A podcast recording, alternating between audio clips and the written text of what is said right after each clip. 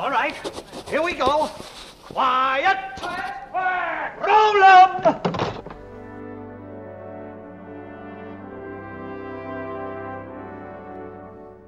E saravá, meus resistentes negadores da vida. Como vão vocês? Aqui quem fala é Lauro Rodrigues. Está começando o décimo terceiríssimo Luz, Sombra, Ação. Olá, meu nome é Helena Brasil e hoje eu tô triste. Eu tô bem triste com as coisas que eu vi, eu tô bem triste com o que eu tive que estudar, porque guerra é isso, eu tô bem triste. E hoje temos aqui um convidado muito especial, porque a gente não poderia falar de história sem chamar uma pessoa que estudou isso e que trabalha com isso, e por conta disso temos aqui hoje Alexandre, apresente-se. Olá pessoal, meu nome é Alexandre Coelho Pinheiro, eu sou professor de História. Fui professor aí do João, tô conhecendo a Heleninha agora. Sou professor de 16 anos, na, aqui no interior do, da Bahia, né? Cidade de Ilhéus, Itabuna e Jequié, onde eu resido. E é um prazer estar aqui com vocês para poder contribuir, principalmente para poder aprender um pouquinho mais sobre a história. E a Heleninha disse que tá triste, eu estou empolgado. Ah, é.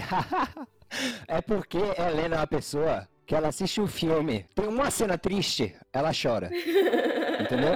Agora imagina um filme sobre Segunda Guerra, entendeu? Assistir o pianista assim, socorro. Cruel. Mas é isso. E eu não fico triste só durante o filme, depois eu fico pensando no filme e continuo triste. Então, eu tô triste. Perdendo a fé na humanidade. É, é, inclusive, você falou perder a fé na humanidade. Foi aniversário de morte do Cazuza, quarta-feira. E ele disse, né? É um museu de grandes novidades. A história psíquica, falamos de Segunda Guerra e a situação que estamos. O tempo não para. O tempo não para. É o que me deixa mais triste. Quando você pega essas histórias, essa parada que a gente estuda, vê essa atrocidade, essas atrocidades que rolaram e vê que isso se repete, repete, repete. Isso aí eu acho que é o que me deixa mais Com triste. certeza. Hoje aqui vamos falar não só de Segunda Guerra, mas assim, o que aconteceu com a arte na Segunda Guerra, porque afinal de contas, esse podcast é sobre arte e a gente teria obviamente que focar nisso. Então, vamos começar. vejo o futuro repetir o passado. Eu vejo um museu de grandes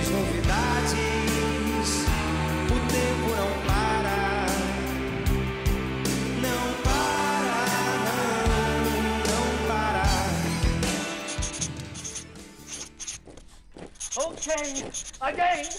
Quiet. Roll 'em.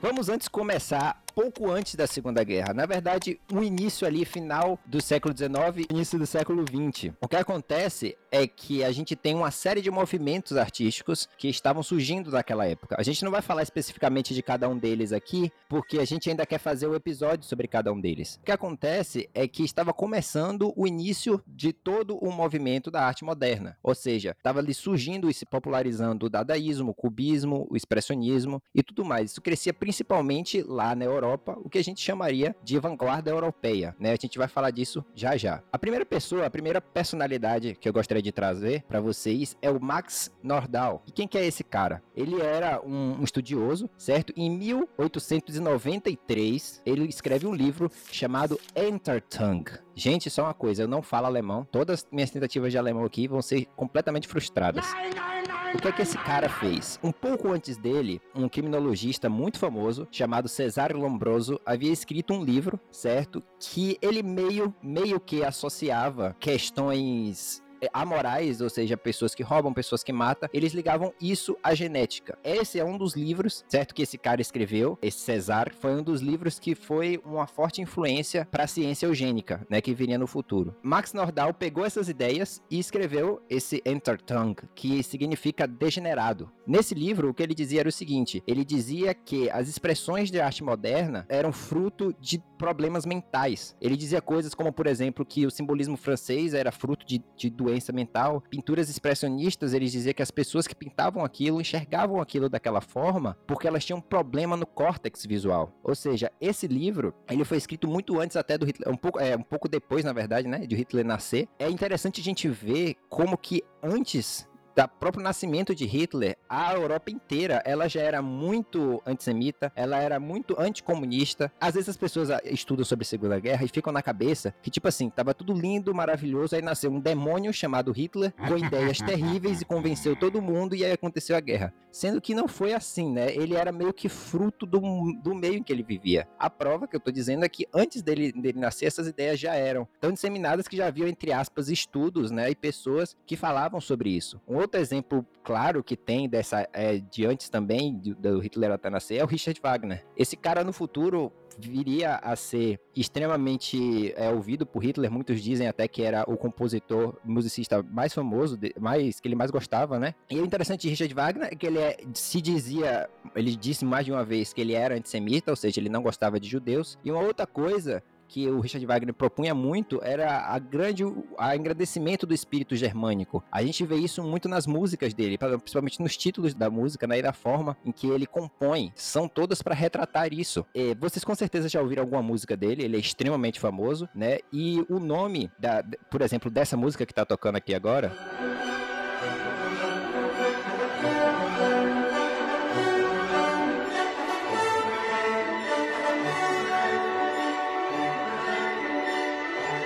seria a Corrida das Valquírias, certo? Outra música que ele tem é a Entrada dos Deuses em Valhalla. Ou seja, são todas referências à cultura nórdica, que junto com a cultura romana e a cultura grega, né, faziam parte de tudo isso que os nazistas no futuro iriam considerar como o verdadeiro espírito germânico, a grandiosidade de um povo puro. Até essa influência que eles têm no, na, na, na na mitologia greco-romana e na mitologia nórdica, vem nessa parada da, do semblante perfeito. Se você vê a arte clássica, né, a, a escola, o academicismo, ele pregava muito esse tipo de arte, o renascimento, o classicismo, que era essa arte voltada para essas raízes. É interessante pontuar aí, João, como você falou, né, o Max Nordau, de, a partir de 1893 aí com sua obra The Generation, é, ele na verdade é um produto de um ciclo de darwinismo social, né? A gente costuma dizer que no final do século XIX o racismo ele era científico, não havia racismo, havia uma ciência de raças. Então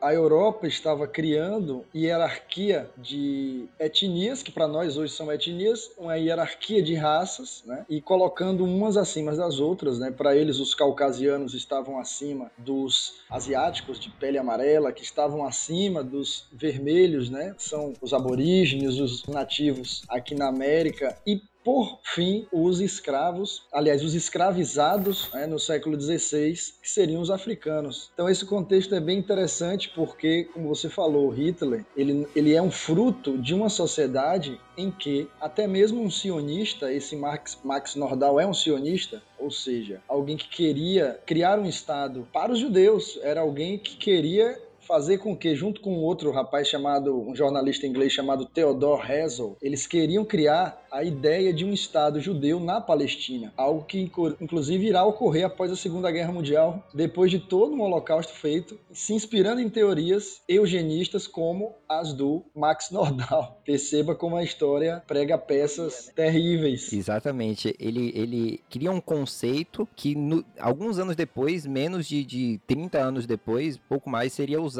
para atacar a própria coisa que ele defendia, que era o, o judaísmo e tudo mais, né? Além disso, isso, outros conceitos interessantes que a gente tinha, pessoas interessantes. A gente tem um arquiteto que também vai vir a se tornar muito é, importante no Partido Nazista, que se chamava Paul Schutz Namburg. Antes da Primeira Guerra, ele já escrevia também sobre os perigos da arte moderna, sobre ser uma arte degenerada, sobre ser algo que influenciaria é, de forma errada as pessoas. E um conceito que já existia desde antes da Primeira Guerra também, dentro da Alemanha, dentro do, do governo alemão, era o conceito de Kunstschutz, que seria tipo proteção proteção da arte.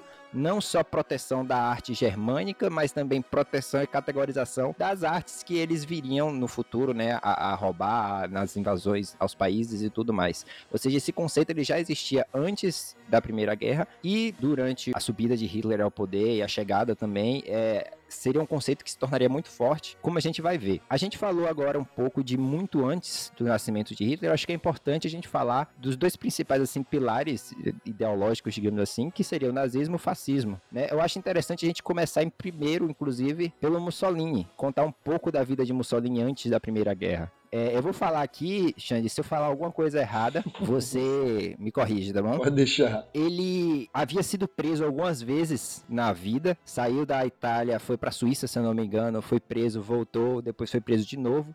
O curioso é que um dos motivos dele ter sido preso é que ele era anti-guerra e ele protestou contra a guerra e acabou sendo preso por isso. Ele fazia parte do Partido Socialista Italiano e depois ele achou assim, tipo, talvez a guerra não seja algo ruim, talvez a guerra seja a coisa que a nossa nação precisa para se unificar em um grande, um grande governo social, né, socialista. E quando ele virou a favor da guerra, ele foi meio que expulso do partido por ser a favor da guerra. Uhum. Então começou ali a bolar todas as ideias dele de algo que seria um- um- uma ideologia baseada na força, baseada no, no engrandecimento do seu povo. Ele também era muito obcecado em tentar repetir o que o Império Romano fazia, né? Ou seja, tem um, um grande domínio de terra. Ele falava muito sobre isso, sobre o engrandecimento do Império Romano, como o Império Romano era muito poderoso, muito foda, e como eles perderam isso a partir dos anos. Uma das vontades dele era restabelecer isso, e sendo assim, ele criou o Partido Fascista na, na Itália, né? E aí ele criou essa ideia que seria absorvida no futuro por Hitler. Sim, sim. O Mussolini, ele, na verdade, é um produto da Primeira Guerra Mundial, né? Uhum. O Mussolini, ele era socialista, ele tinha ideias que ele trazia do pai, o pai era socialista e republicano, e a Itália sempre na monarquia, né? Então, quando acaba a Primeira Guerra Mundial e a Itália está destruída, mesmo tendo, entre aspas, vencido a guerra, né? Estando ao lado dos aliados na Primeira Guerra, Mussolini, ele se depara com uma realidade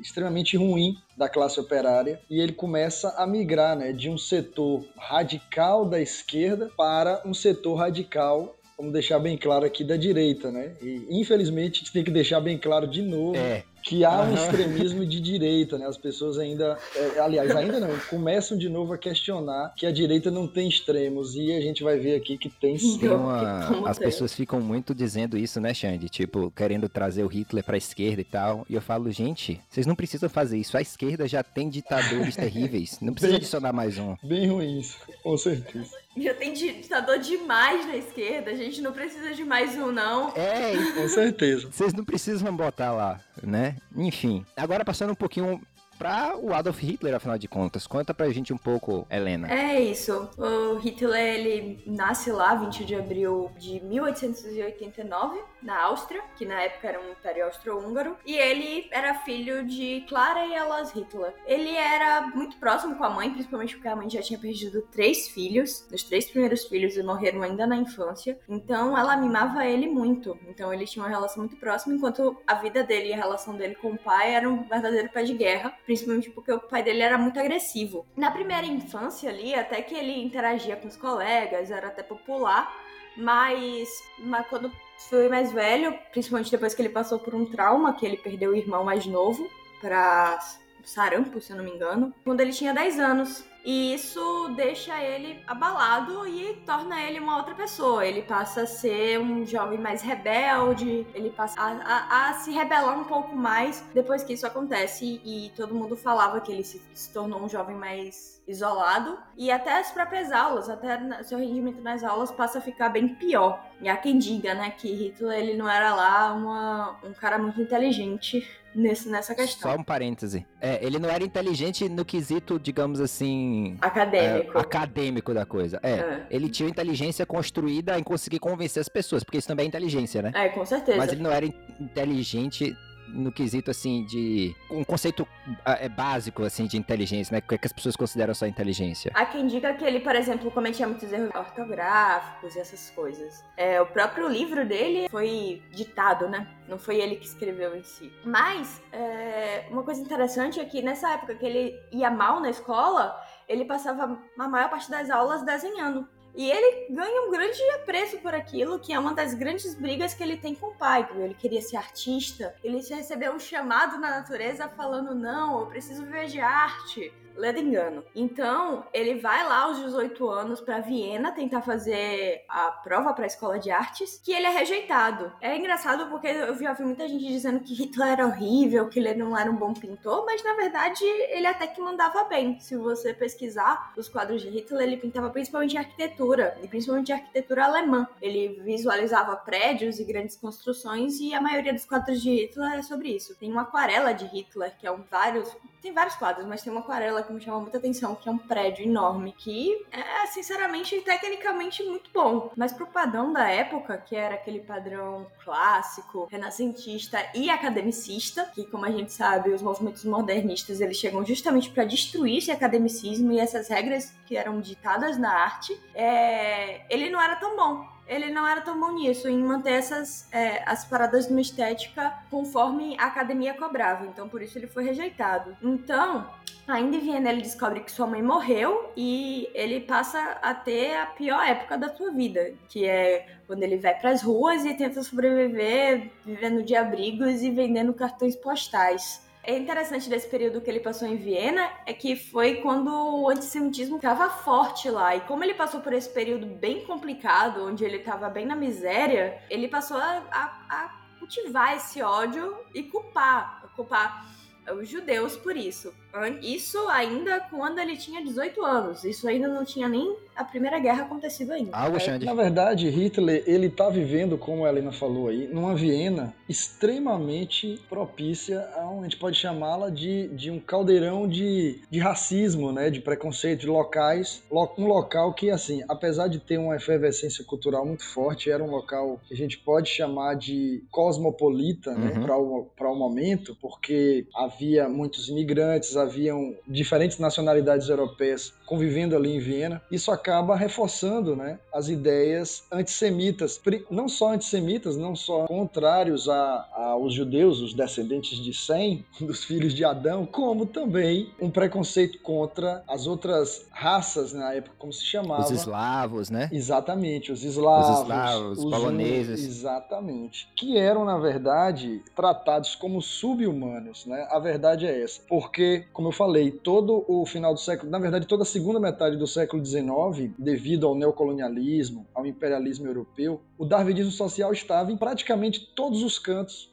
então, os, os, jornais traziam isso. Ele é fruto desse pensamento, ele é fruto desse sentimento, né, que é até mais profundo. Até mesmo filósofos como Schopenhauer, o próprio Nietzsche, uhum. né, disseminavam isso. Era, era comum, assim, digamos. Né? Exatamente. Fora que havia um sentimento pan-germanista, de unificação territorial havia um sentimento anticatólico também, tá? Porque isso é interessante. Havia em Lutero a ideia de um herói nessa época. Isso é uma coisa que é meio um tabu de se falar, mas dentro da, da Viena e dentro desse mundo aí pan-germânico do, das bordas da, do início da Primeira Guerra Mundial, o sentimento que eles cultivavam ali era um sentimento de revolução protestante. Era resgatar o revolucion... aquele sentimento revolucionário protestante do monge Martim Lutero contra o catolicismo do Ocidente. Olha que loucura, né?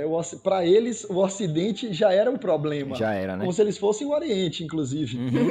eu não lembro quem foi que eu vi falando isso, mas falando assim que o antissemitismo era comum não só na Europa, mas até no mundo todo, assim. Sim. Essa ideia de, ah, não, os judeus são ok, veio muito depois do fim da Segunda Guerra, que viram que o povo sofreu muito, né? E aí ficou até feio dizer que judeu era coisa ruim e tal, não sei o quê. E criou-se uma propaganda, né? Tanto que criou-se criou-se a propaganda de que os judeus precisavam ser reconhecidos como uma etnia como qualquer outra. Uhum. Precisava ser reconhecido por não só por conta da, da barbárie que eles, por qual eles passaram, mas agora os judeus, eles começavam a formar após a Segunda Guerra Mundial uma potência, né, militar. Uhum. Eles passavam a formar um, um, local de muita influência. Não é à toa que até hoje eles estão na mesa de negociações e nem assinar a declaração de não proliferação de arma nuclear, os judeus assinam. E ninguém pode falar absolutamente nada. Eles são produtores de alta tecnologia é. informática, né? Nossa, que legal, não sabia disso. E é interessante também a gente observar que esse perdão histórico acontece porque a gente viu o quanto o ódio, o que o ódio leva a fazer. Uhum. O que uhum. tanto ódio a uma, uma nação leva a fazer.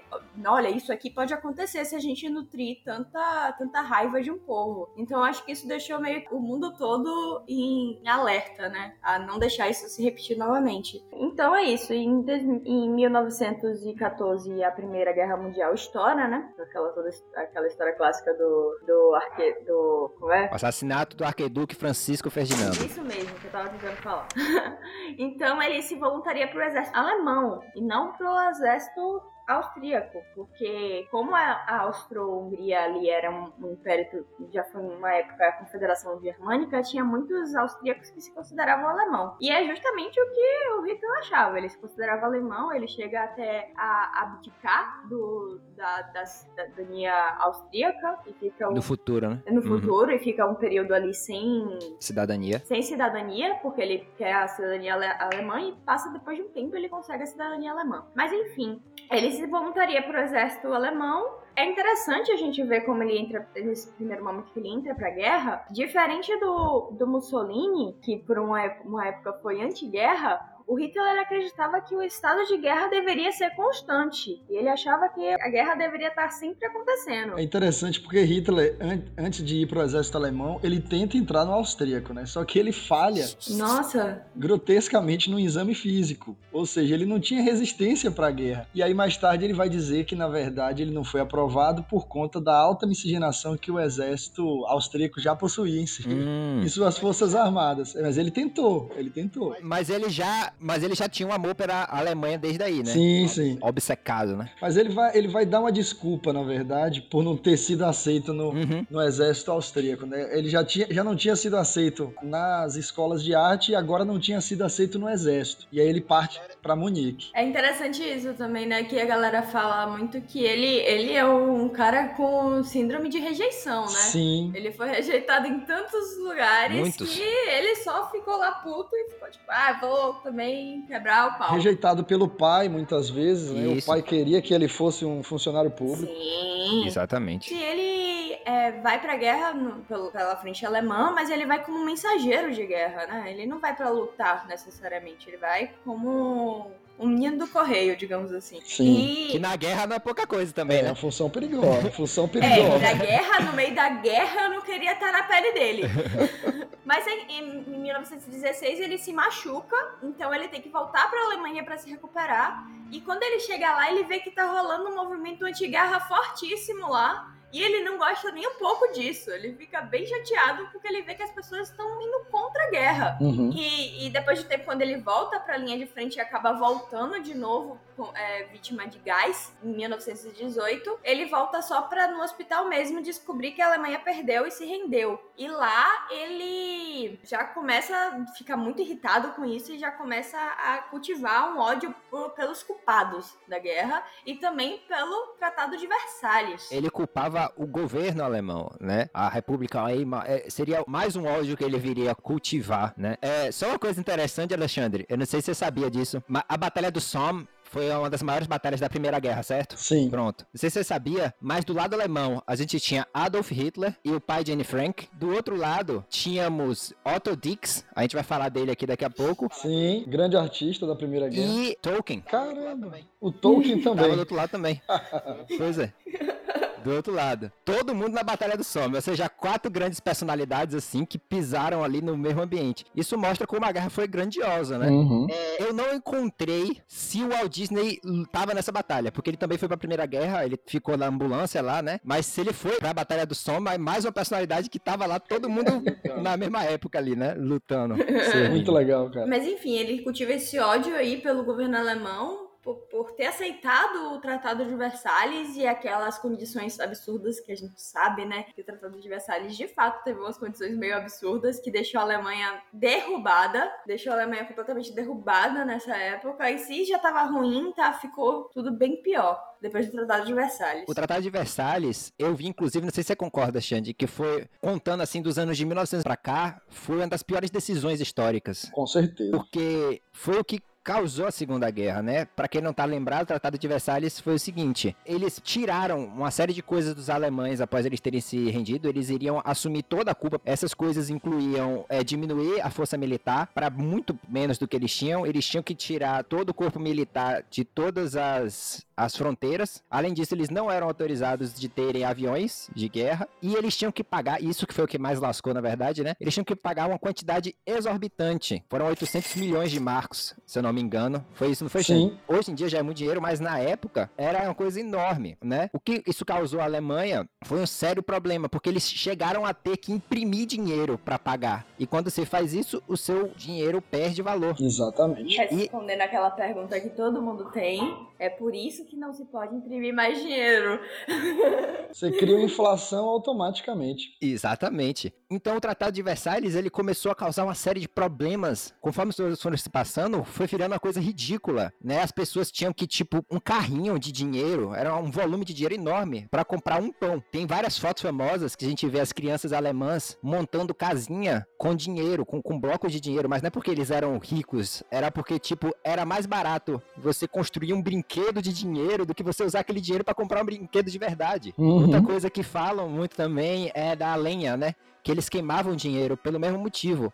Era mais fa- era melhor até pelo volume que você tinha você queimar o dinheiro do que você comprar lenha para queimar lenha. Surreal. E isso acontece principalmente após as- a grande crise do capitalismo, né? a grande crise do liberalismo da época. Após 1929, isso fica muito intenso. Quando a, a Alemanha começa a afundar, né, é, Hitler, com todos os culpados que ele tinha, ele vem ainda a dizer assim, ó, vocês estão nessa situação aqui porque o governo peu, fudeu a gente, e por conta disso que a gente tá nesse estado, né? E assim, voltando lá para Hitler, no finalzinho da, da Primeira Guerra Mundial, na verdade circula uma grande ideia dentro dos quartéis é, do exército alemão de que o exército alemão perde a guerra invicto em batalha. Isso é um mito, né, na verdade. Que o exército alemão teria sido, na verdade, traído, apunhalado pelas costas pela, pelos burocratas, pelos Sim. políticos alemães, que Hitler vai associar ao marxismo, Uhum. porque mais tarde será criada uma república, será destruído e destituído o Império Alemão, né? não haveria mais um Kaiser, agora se criaria uma república, fora que nesse contexto de final da Primeira Guerra Mundial, antes até um pouquinho de terminar, nós temos a figura de uma, de uma personalidade aí do socialismo também, que é Rosa Luxemburgo, né? que é exatamente um movimento que já trazia as ideias, inclusive bolcheviques, né? da União Soviética, da, da futura União Soviética, nesse momento não, ainda não era, para dentro da Alemanha, num processo ali de tentada, de tentativa de trazer a classe operária para participar do poder.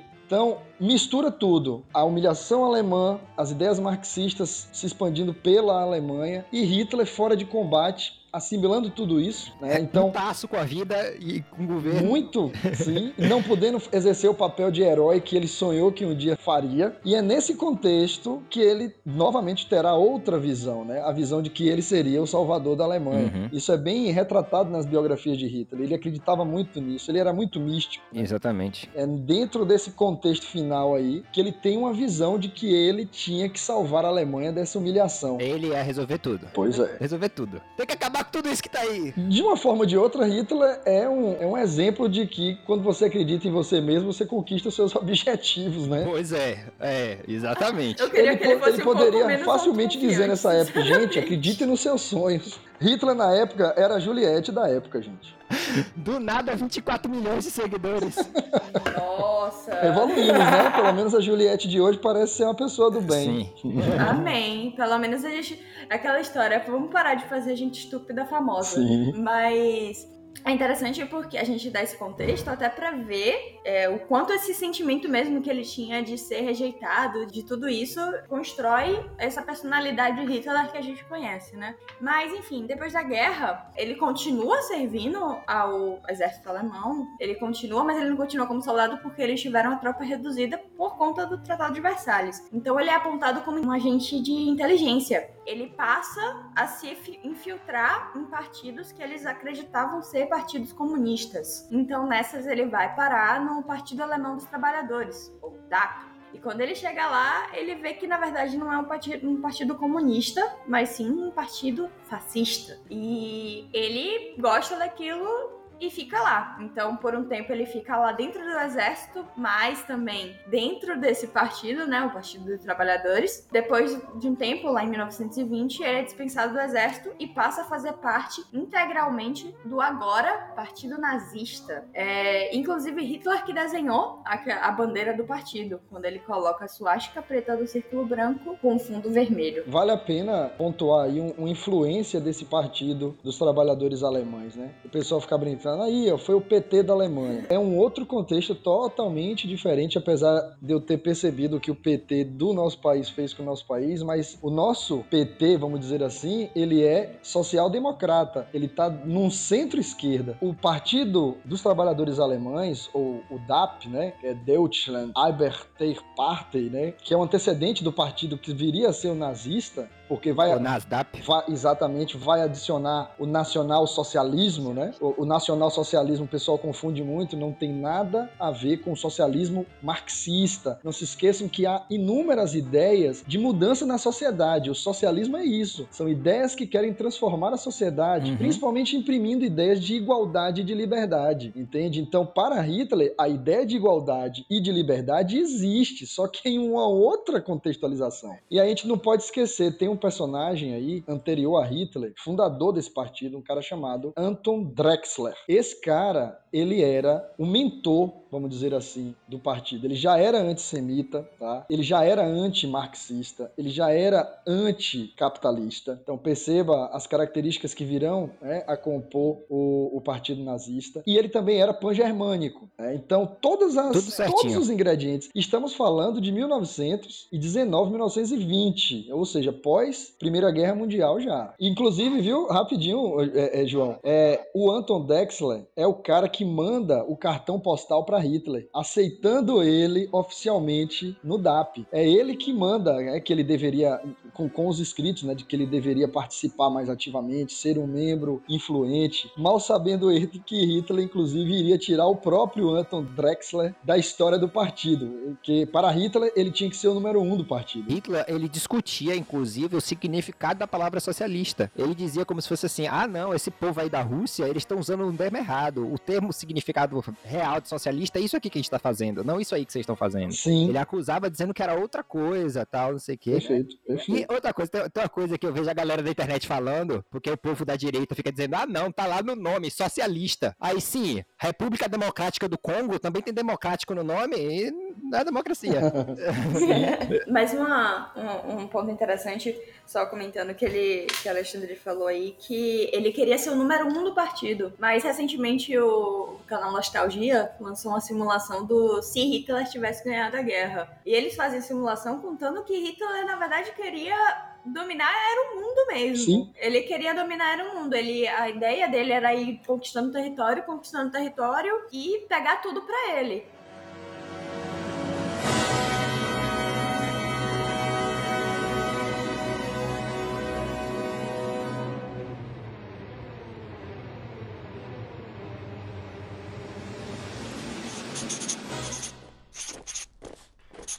Okay, again. Quiet. Roll.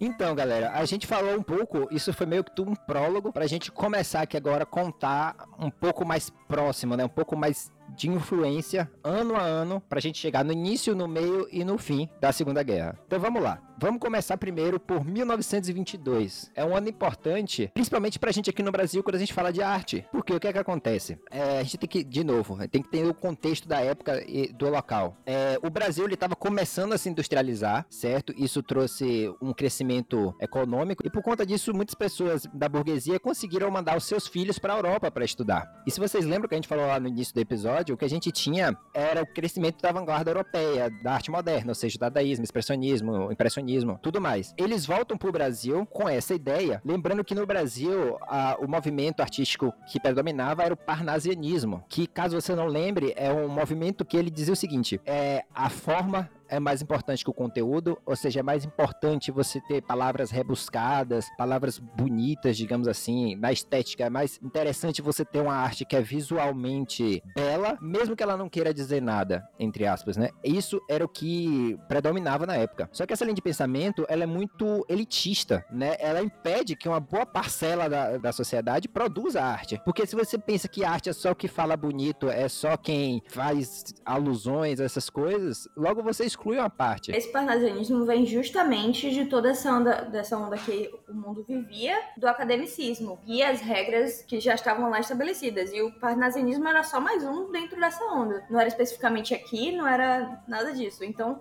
o modernismo ele vem já, realmente para isso, né? Assim como teve a Semana de Arte Moderna aqui no Brasil, teve movimentos no mundo todo tentando lutar contra essa imposição Sim. que a academia mandava para cima da arte. E eles falavam justamente sobre arte não ser sobre isso. Exatamente. O que acontecia é que outras duas coisas também tinham com uma, uma já tinha acontecido e a outra estava próxima de acontecer. O fim da Primeira Guerra, sempre quando acaba uma grande guerra assim, o mundo entra em uma onda de esperança, né? A gente vê, por exemplo, os baby boomers que vieram depois da Segunda Guerra, as pessoas, nossa, agora tá tudo lindo, ledo engano, né? Mas enfim, eles achavam que tava tudo lindo na época, com o fim da Primeira Guerra. Além disso, ia fazer 100 anos da nossa independência. O Brasil se tornou independente em 1822 e o sentimento patriótico entre nós estava muito forte. Sendo assim, juntou todos esses aspectos, certo? E um grupo de artistas, que era chamado Grupo dos Cinco, eu chamo de Clube dos Cinco, decidiu então organizar a Semana da Arte Moderna, que é um momento, quando se trata de arte, extremamente importante para o nosso país. Ele aconteceu entre 11 e 18 de fevereiro, na cidade de São Paulo, e a ideia era a gente mostrar para as pessoas o que, que era a arte moderna, afinal de contas. Uma coisa muito interessante que essas pessoas que vieram da Europa trouxeram, e que foi, assim, uma das coisas que começou a enraizar esse movimento, era a gente valorizar a nossa arte. A arte, no caso do Brasil, a forma do Brasil fazer arte. Ou seja, você não queria copiar o que estava feito em outros países. Se você queria trazer um sentimento, falar do Brasil, falar da gente. Esse movimento foi muito forte, como eu falei, tinha esse grupo dos cinco, era composto, alguns nomes desses, com certeza todo mundo já ouviu falar, era composto por Anitta Malfatti, Tarsila do Amaral,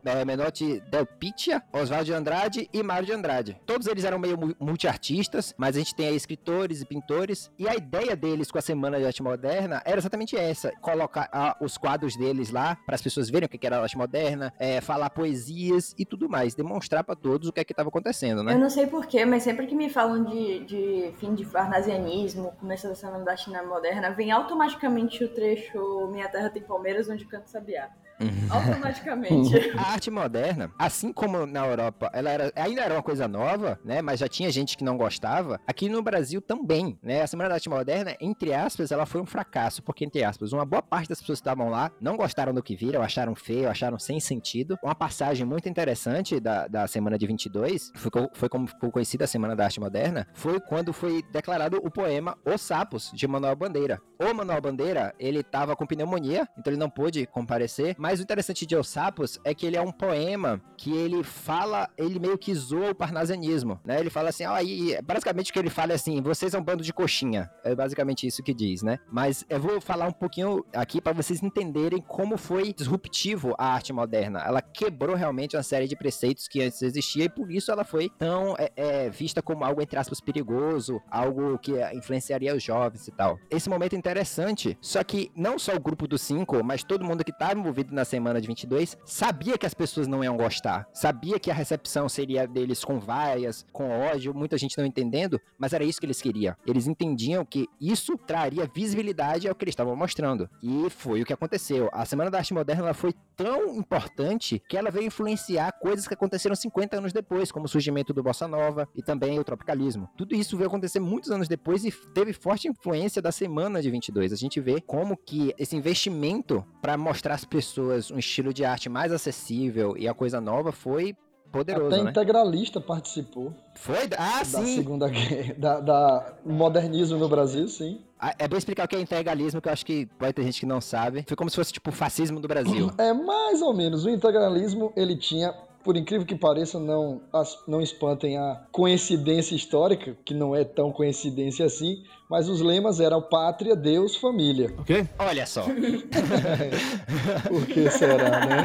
Meu Deus do céu. Por que será? No Brasil, a gente tinha isso. Eu achei interessante a gente, depois do nosso prólogo, começar oficialmente saindo do Brasil, né? E entender também como a arte moderna era uma coisa que estava, assim, realmente no mundo todo, não só na Europa, não era uma coisa só de lá. Tava, assim, revolucionando o mundo todo e sendo levado a várias partes do mundo. Então, é, no início do ano, em fevereiro, de on, do dia de 11 ao dia 18 de fevereiro, aconteceu a Semana da Arte Moderna. E em outubro, dia 28 de outubro, acontece a Marcha para Roma, certo? De Mussolini. Mussolini basicamente levou um exército para Roma, chegou lá e falou o seguinte: ó, oh, eu vou ser primeiro-ministro, beleza? Ele tava com o exército, todo mundo falou, tá, beleza. E em 31 de outubro, Mussolini vira primeiro-ministro. Sim, sim. Na verdade, Mussolini, ele já estava sendo preparado anteriormente, todo, por todo o contexto no qual ele está inserido, e a marcha de Roma, na qual ele está à frente, né, dos camisas negras, é, ele, nesse momento, é que ele assume esse protagonismo que a gente vai ver durante os anos 20, fazendo com que, inclusive, a Itália não sofra tanto, né, é, com a crise de 29. O Hitler, ele tinha conhecimento do que estava acontecendo, né, obviamente,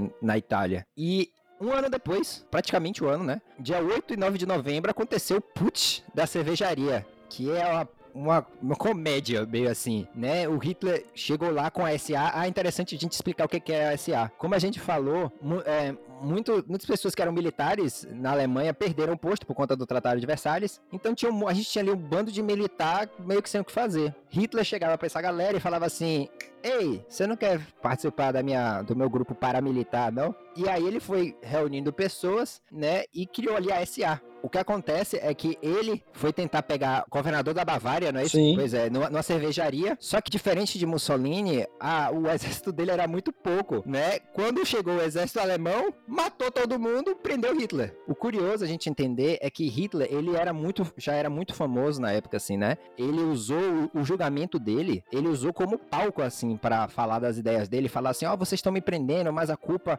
é desse governo, não sei o que, e falou um monte de coisa. Basicamente deram um palco para maluco, né? Exatamente. Naquela época, provavelmente, se você fizesse um ato desse, né, tentar matar um governador, você receberia uma pena de morte. Ele teve uma pena extremamente atenuada, até porque os juízes meio que gostaram do, do papo dele ali, né? Ele era para ficar preso cinco anos e ele ficou só nove meses. Parece até o Brasil, né? é, e ele também, a gente fala assim, ah, Rita foi preso. Mas ele não foi assim preso, não ficou numa cela com outra galera. Não, ele ficou meio que num apartamentozinho em prisão domiciliar. Sim, agora o detalhe aí, João, é que quando o golpe dá errado, né? Porque no final, assim, sobram 16 membros do Partido Nacional Socialista dos Trabalhadores Alemães uhum. mortos, né? 16 membros morrem, quatro policiais também, tá? Na, na tentativa de golpe. Foi algo assim é, inusitado para o momento. Como você disse, ele queria simular fazer uma espécie de, de cópia do, da marcha sobre Roma, de Mussolini, que, que havia tido sucesso. E é interessante porque nesse momento, quando Hitler foge né, da, do local, ele tenta fugir, ele não é preso no primeiro momento, ele consegue fugir para casa de um outro integrante aí do partido nazista, um cara chamado Ernest Tengel. E esse cara, ele abriga Hitler e mais tarde a gente, só, a gente fica sabendo que lá Hitler já cogitou se matar. Ah, sim, então, vi isso. Sim, a consideração de Hitler pelo suicídio era real. Isso explica muito. A personalidade dele era de tudo ou nada. Uhum. Então, as, a maioria das biografias dele apontam que nessa tentativa fracassada de golpe, ele já pensou em se matar na casa desse amigo. É, já ficou, ele ficou muito deprimido e tudo mais. Então, ele será preso um pouco depois, no dia 11 de novembro de 23. E aí, ele é acusado de alta traição e é levado para esse quartozinho aí, que na verdade é uma prisão de luxo, né? Tá parecendo o Brasil de novo. E quando, enquanto ele estava preso, ele iria, a gente vai falar falar daqui a pouco, né? Ele começou a escrever o livro dele. O que acontece de interessante no mundo das artes é que um ano depois, em 1924, no dia 15 de outubro, é publicado o Manifesto Surrealista. Então a gente tem um episódio inteiro sobre René Magritte, a gente cita um pouco do André Breton. O André Breton, ele foi um grande idealizador, meio que o líder, assim, do movimento surrealista. E nesse período aí... Ele um pouco... que escreveu o manifesto, né? Exatamente. O André, o André Os... Breton começa esse movimento que também é um movimento de vanguarda. O legal é que se você for ler o Manifesto Surrealista, ele tem uma série de coisas que, assim,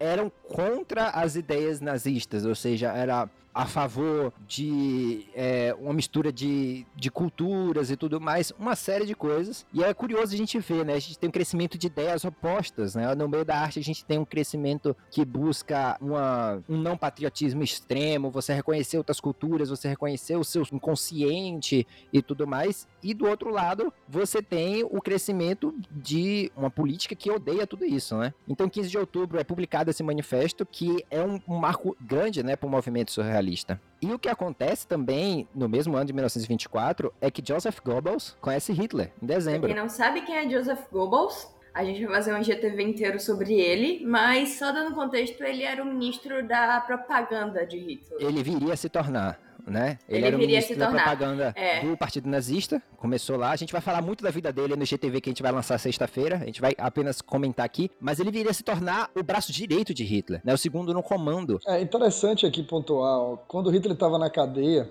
para os nossos ouvintes entenderem, é, ele não estava isolado da sociedade. Bem parecido com os tempos atuais, quando grandes políticos e personalidades são presos, há uma, uma, uma flexibilidade um pouco maior. Então, ele recebia constantes visitas dos camaradas da NSDAP, né, que é o partido. Ele recebeu, inclusive há alguns relatos que ele ficou extremo, ele, ele aumentou de peso consideravelmente, ele ficou pouco mais de um ano preso. Ele aumentou de peso de tanto que ele recebeu quitutes e doces. Na verdade, o local era infestado de coisas que ele recebia, porque a população alemã passou a venerá-lo. E Aham. cri- E, ele gostava da ideia de se tornar um Marte ali pelo povo alemão. né? Então, quando ele começa a escrever o seu livro, né, na verdade, a ditar o seu livro lá para Rudolf Hess, que é o seu ajudante, vamos dizer assim, o seu famoso livro, Quatro Anos e Meio de Lutas contra Mentiras, Estupidez e Covardia. Esse que- era o título do Mein Kampf? Exatamente Eu não que sabia. vai se tornar, né? Rudolf Hess fala: peraí, meu caro, melhor a gente botar Mein Kampf, ou Minha Luta. Mas o título de. Veja como ele é um cara prodígio da literatura. Ah. Vamos botar o livro: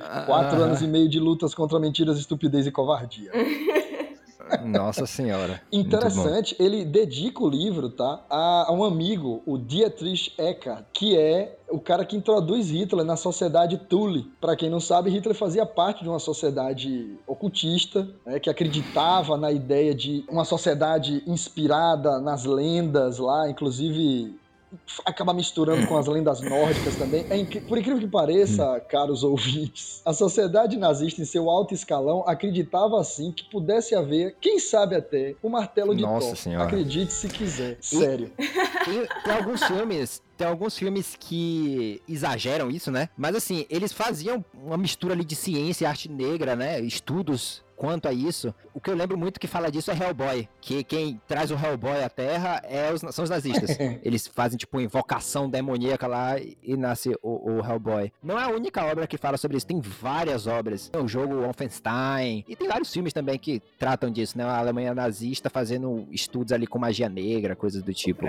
Próprio Capitão América traz um- uma referenciazinha a isso, né? Pouco também, sim, sim. Uhum. Em 1925, um ano depois da publicação do Manifesto Surrealista, acontece a exibição surrealista em Paris, que foi meio que, entre aspas, uma Semana da Arte Moderna, só que voltada para o surrealismo em Paris. Foi a primeira grande exibição, assim, entre aspas, internacional, né, de- do movimento surrealista. Tivemos obras ali de, de Salvador Dali, de René Magritte e de muito mais gente. E no mesmo ano, no dia 18 de julho, é lançado o Mein Kampf, como a gente falou, que era o livro do Hitler. O Mein Kampf, ele foi publicado em duas partes, na verdade. Eu não sei, as duas foram no mesmo ano, Xande? 25, 26, 25, 26. Na primeira parte ele fala um pouco mais da vida dele, assim, é meio que uma biografia. Na segunda parte ele fala mais das ideias mesmo, as ideias do nazismo. E como a gente já sabe, a população já tava com aquilo ali em alta, o livro foi um sucesso, muita gente comprou e ajudou a espalhar aí as ideias dele, né? Em 1928, aquele arquiteto que eu comentei lá em cima, o Paul Schutz Neumberg, ele publica um livro chamado Kunst und Rasse, que seria algo como arte e raça. Mais um livro que falava sobre esse conceito de arte degenerada. A gente falou um pouco lá em cima, mas a gente, eu gostaria de explicar um pouco mais, né? É, o conceito de arte degenerada, como a gente já falou, ele vem muito de antes, mas ele foi sendo cozinhado, foi sendo mais, entre aspas, estudado, né? E mais publicado com a ascensão do Partido Nazista e das ideias antissemitas e tudo mais. Basicamente, ele dizia que tudo que vinha da arte moderna, como a gente falou, era ruim, era degenerado, ou eram até respostas a problemas fisiológicos ou mentais. E nesse livro aqui, além de ele degradar toda a arte moderna, ele também argumenta que a raça ariana seria a única capaz de produzir uma arte com ideais assim que nunca envelheceriam, ideais perfeitos, ideais in- inerentes ao ser humano puro, digamos assim, enquanto que toda a arte mestiça, ou seja, é, o jazz dos Estados Unidos, que, que é uma arte surgida dos negros estadunidenses e estava ganhando muito sucesso na Europa inteira, era comum você ter pubs e bares que só tocavam jazz, eles achavam que isso era degenerado. Além disso, todo, to, toda a produção dos gypsies, né, que são os Ciganos. ciganos, isso, os ciganos, judeus, então assim, tudo que era produzido para eles era basicamente lixo, né? Uma coisa interessante que a gente tem que lembrar é que é o seguinte, a Alemanha, ela estava quebrada no fim da Segunda Guerra, só que ela começou a crescer, né? E como a gente sabe, em momentos de desespero, essas ideias de ódios e tal, elas crescem muito. E como o país estava, de certa forma, consertando ali, e também o, Partido Nazista tinha sido dissolvido depois do desastre depois da cervejaria, quando Hitler sai, ele tem que reconstruir é, o partido de novo, e mas eles veem também que não tá, o país não tá tão horrível assim até o ano seguinte, que aí chega 1929. Perfeito. É, e lá em 1929, como a gente sabe, né, como a gente conhece, é, esse ano já tá, já vem com o peso da quebra da bolsa de valores de Nova York. É, é meio difícil você não associar. Pode ter acontecido outras coisas, mas é isso que a gente lembra. Em 29, é, Hitler ele aproveita que a, a- a- essa quebra da bolsa de valores, porque inclusive ah, os Estados Unidos tinham ajudado a, Alemanha em algumas coisas. E nesse momento esses, essas ajudas que, que os Estados Unidos tinham dado à Alemanha ficam obsoletas, eles não podem continuar ajudando, o que acarreta também em consequências lá. Então isso deu a Hitler uma vantagem, uma oportunidade política de se posicionar ali e aproveitar aquele momento que estava ruim,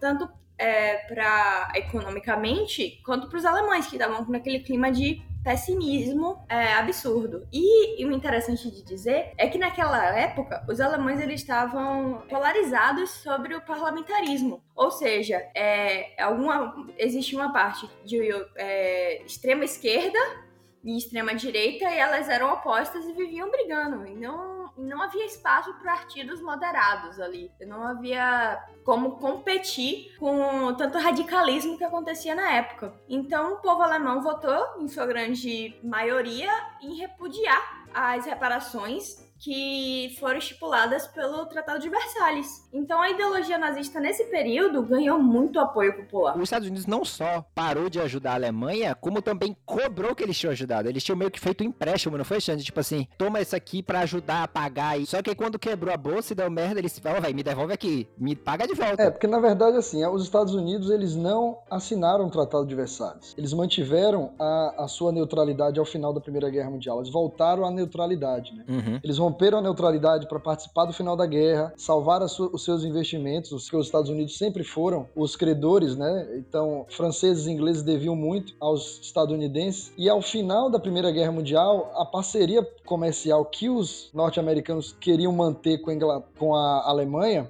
impede-os de assinar o Tratado de Versalhes, eles se retiram, e também de participar da Liga das Nações, que Uhum. é o grande organismo aí que a gente pode considerar a ONU daquela época, É, né? proto-ONU, né? Exatamente. Então, o que acontece é que, com a crise de 29, os Estados Unidos começam a tentar trazer de volta e aquilo que eles haviam emprestado, mas principalmente o maior impacto se dá porque um dos países que mais compra da Alemanha são os Estados Unidos. Um dos países que mais participa dessa, dessa troca comercial com a Alemanha é exatamente os Estados Unidos. Com a crise econômica, a partir de 1930 em diante, os Estados Unidos vão impactar ainda mais a economia alemã porque eles vão deixar de comprar da Alemanha. É porque a gente, é bom te lembrar que a Alemanha ela era uma enorme potência industrial, né? Na época, apesar de, de tudo que estava acontecendo. Por isso Sim. que tá falando, tinha muitas relações econômicas da Alemanha com outros países. Sim, Uma outra coisa que era eu ter falado lá em cima, mas é, é legal a gente falar aqui também. Democracia pra gente hoje em dia é uma coisa que todo mundo meio que entende e fala assim: ó, isso aqui é o bom, isso aqui é o certo. Só que naquela época, países democráticos estavam começando a crescer, as pessoas meio que não sabiam exatamente como fazer democracia. Foi um dos motivos, inclusive, que Hitler foi mandado pra espionar partidos. Porque, pensa comigo, eles estavam antes da República, eles estavam em império. Então, o povo se juntando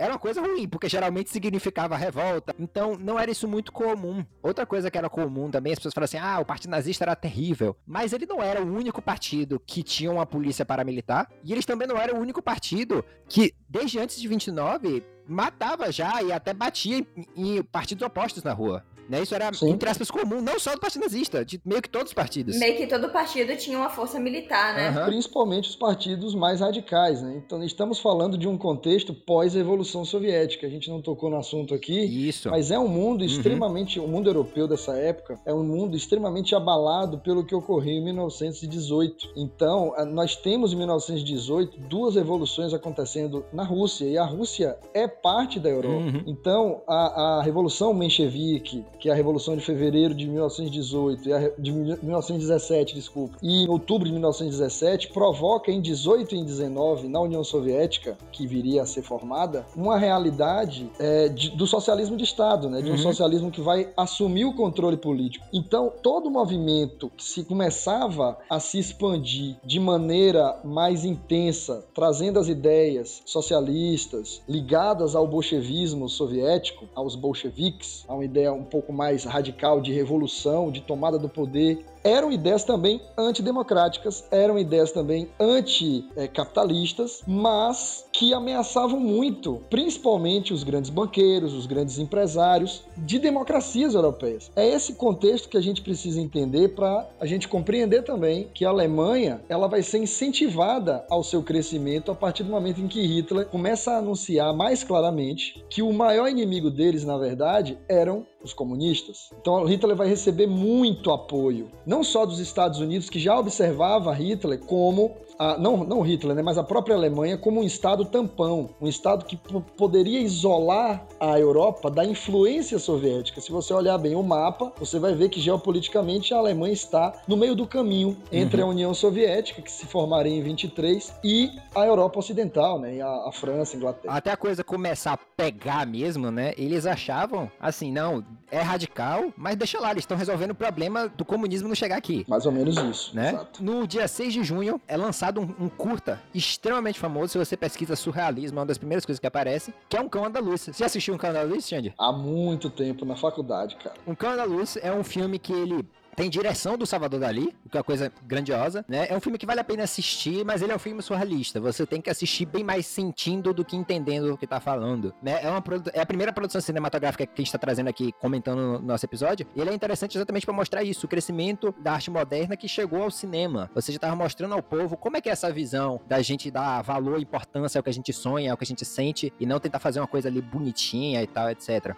Eu me lembro bem da primeira cena desse filme, que é impactante, né? Aquela mulher sendo, Que corta o olho. mulher sendo cortada por uma navalha. Sim, é, bem, é, é a, é a capa, né? Assim. Sim, É, uma coisa irônica é que a trilha sonora desse filme é do Richard Wagner. Tem muitas músicas do Wagner lá. Então, curioso, né? Ele era. De novo, a gente fala dessa ironia, digamos assim.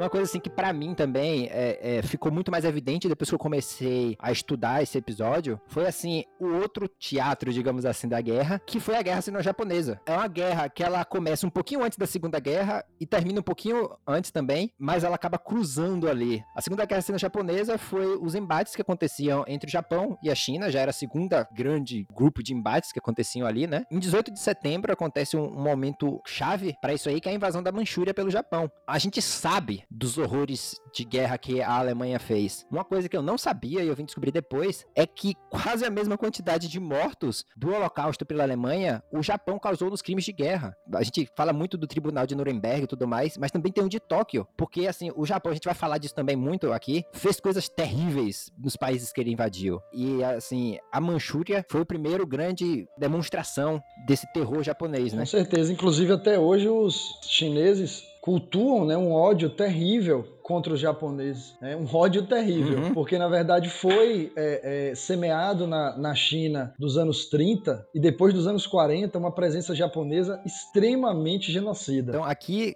começa, né? A, a Segunda Guerra Chino-Japonesa, ela começa mesmo em 36, não é, Xande? Se não me engano. Sim. Então, aqui já tava começando a esquentar a coisa desse lado de lá, em 31. Em 33, é um ano que acontece muita coisa. Eu acho que é o ano mais, que, mais comprido aqui do nosso roteiro. Para começar, no início do ano, Hitler vira chanceler, né? Meio que o que, que acontecia? A gente não falou dele ainda, mas o Hindenburg, ele era quem comandava a Alemanha, né? E o Hitler, depois do lançamento do Mein Kampf, depois da reinstituição do Partido Nazista, é, começa a ganhar muitos votos. Aí é legal a gente ver, né? Uma coisa que sempre mostra o número de cadeiras no parlamento que tinha do, do Partido Nazista, né? Vai crescendo, crescendo, crescendo, crescendo, crescendo, crescendo. Em 28 dá uma queda enorme, porque o povo meio que fala, esse povo aí talvez é extremista demais. Só que aí quando quebra a bolsa, eles começam a ganhar de novo um monte de cadeira, cadeira, cadeira, cadeira. E aí no dia 30 de janeiro, o Hindenburg chega pra galera dele e fala, ó, oh, velho, esse cara aqui tá muito forte. Eu não sei exatamente como foi essa conversa, mas eles acharam que, tipo assim, vamos botar Hitler pra ser chanceler, que aí a gente consegue meio que controlar ele. É, na verdade, Hitler, ele encontra um governo extremamente enfraquecido, né? Quando Hitler concorre para a presidência e perde o governo é, alemão, só havia uma saída: ganhar o governo de dentro para fora, já que ele não tinha conseguido ganhar de fora para dentro, né, com o voto popular. Ele tinha ficado em segundo lugar, não foi? Sim, sim. Hindenburg em primeiro. Sim. Então o que acontece? Rezava a, a, uma, uma, história de que Hitler não poderia ser presidente da Alemanha porque ele não era pleno cidadão alemão. Uhum. Ele ainda estava sem cidadania, né? Que foi o que a Lana falou lá, lá atrás. Então em 32 ele já ganha, vamos dizer assim, do parlamento essa plena cidadania e aí por isso ele vai concorrer às eleições, porque tentaram não, não fazer com que ele concorresse às eleições. Ele perde as eleições por conta, principalmente dos apoios é, dos, dos grandes empresários ao seu concorrente, né, o von Hindenburg. E aí, é, uma vez que os seus deputados né, foram em grande parte eleitos, de dentro do Congresso, ele consegue a indicação para primeiro-ministro. Na verdade, Hitler ele foi o cara que fez um acordão, vamos dizer assim, com o Centrão da época, né? E conseguiu trazer o Centrão para o seu lado, principalmente porque havia sim, isso é real dentro da Alemanha, entre aspas, um perigo da Alemanha se é, esquerdizar, vamos dizer assim, para a época, né? Se tornar um país que ou seria de maioria esquerda ou seria contrário a isso. Então, volto a lembrar, em 1933 é o momento em que os Estados Unidos já estão começando a, a se recuperar da crise de 29, porque já temos é, o New Deal sendo aplicado com o Roosevelt, e é óbvio que para o cenário internacional, Hitler trazer a Alemanha para a direita, e até então o discurso dele ainda era de direita, ainda não era extrema direita, ainda era de direita, para fazer os acordos, era vantajoso, inclusive para a Inglaterra, que que via os seus movimentos operários cada vez mais organizados em seu país. Então, Hitler, como primeiro-ministro da Alemanha, é, e com suas ações autoritárias, que inclusive o ouvinte está nos, nos ouvindo aí, tem que entender: Hitler não foi o primeiro a ser um, um autoritário à frente do governo alemão, não, tá? O, o ministro anterior a ele, que governava a Alemanha, já governava por meio de decretos. Lembrando que o Hindenburg, ele foi reeleito, tá? O Hindenburg, ele tinha sido o presidente anterior. O primeiro-ministro de Hindenburg, um cara chamado Heinrich Brüning, ele era do centrão da Alemanha na época, era partido de centro e já governava a Alemanha através de decretos autoritários. Então, Hitler, na verdade, é mais um primeiro-ministro que vai governar por decretos, entende? Só que agora, em uma outra conjuntura, e como nós veremos, o presidente da Alemanha morre, e é nesse contexto que Hitler não deixará mais a eleição acontecer. O projeto é esse, né? Só não havia voto impresso e digital na época para ele discordar. Foi meio que tipo assim, ele já estava tão famoso que quando o Hindenburg ganhou, ele chegou pra galera e falou assim, pra população, né? Vamos fazer uma eleição ou você já acha que eu tô ok? Todo mundo não, vá lá. É isso isso aí, prossiga. é, ele virou chanceler dia 30 de janeiro. 27 de fevereiro, o Reichstag, que é meio que tipo a Casa Branca, né, da Alemanha, digamos assim, ele pega fogo. Até hoje não se sabe quem botou fogo ou se foi uma coisa acidental, mas isso fez o Hitler convencer o presidente de que quem tinha posto fogo foi os comunistas, foram os comunistas, o medo, a gente sabe, era muito grande. E aí, em março de 33, abre-se o primeiro campo de concentração, que era o campo de concentração de Dachau, que ele era inicialmente para inimigos políticos, né? Não era assim visado os judeus, mas como a gente sabe, eles prendiam ali meio que todo mundo que eram contra, não era só os comunistas, é, né? na verdade chamado de campo de trabalho, né? Isso, exatamente. E é interessante que em maio o Joseph Goebbels, ele já era importante ali, braço direito de Hitler, e ele comanda uma queima de livros em Berlim, que tudo que desviasse dos padrões impostos pelo regime nazista foi destruído. Entre esses autores banidos tinha Walter Benjamin, o Freud, o Nietzsche, Albert Einstein, Karl Marx, obviamente também foi banido. Mas era justamente autores que desviavam do, do que eles falavam. Tem uma autora que ela pede, ela pede para que os livros dela fossem queimados porque ela não concorda que os livros dela é, estivessem dentro dos aprovados dentro daquele regime. Então, depois de um tempo, por, por se rebelar, eles queimam os livros dela também.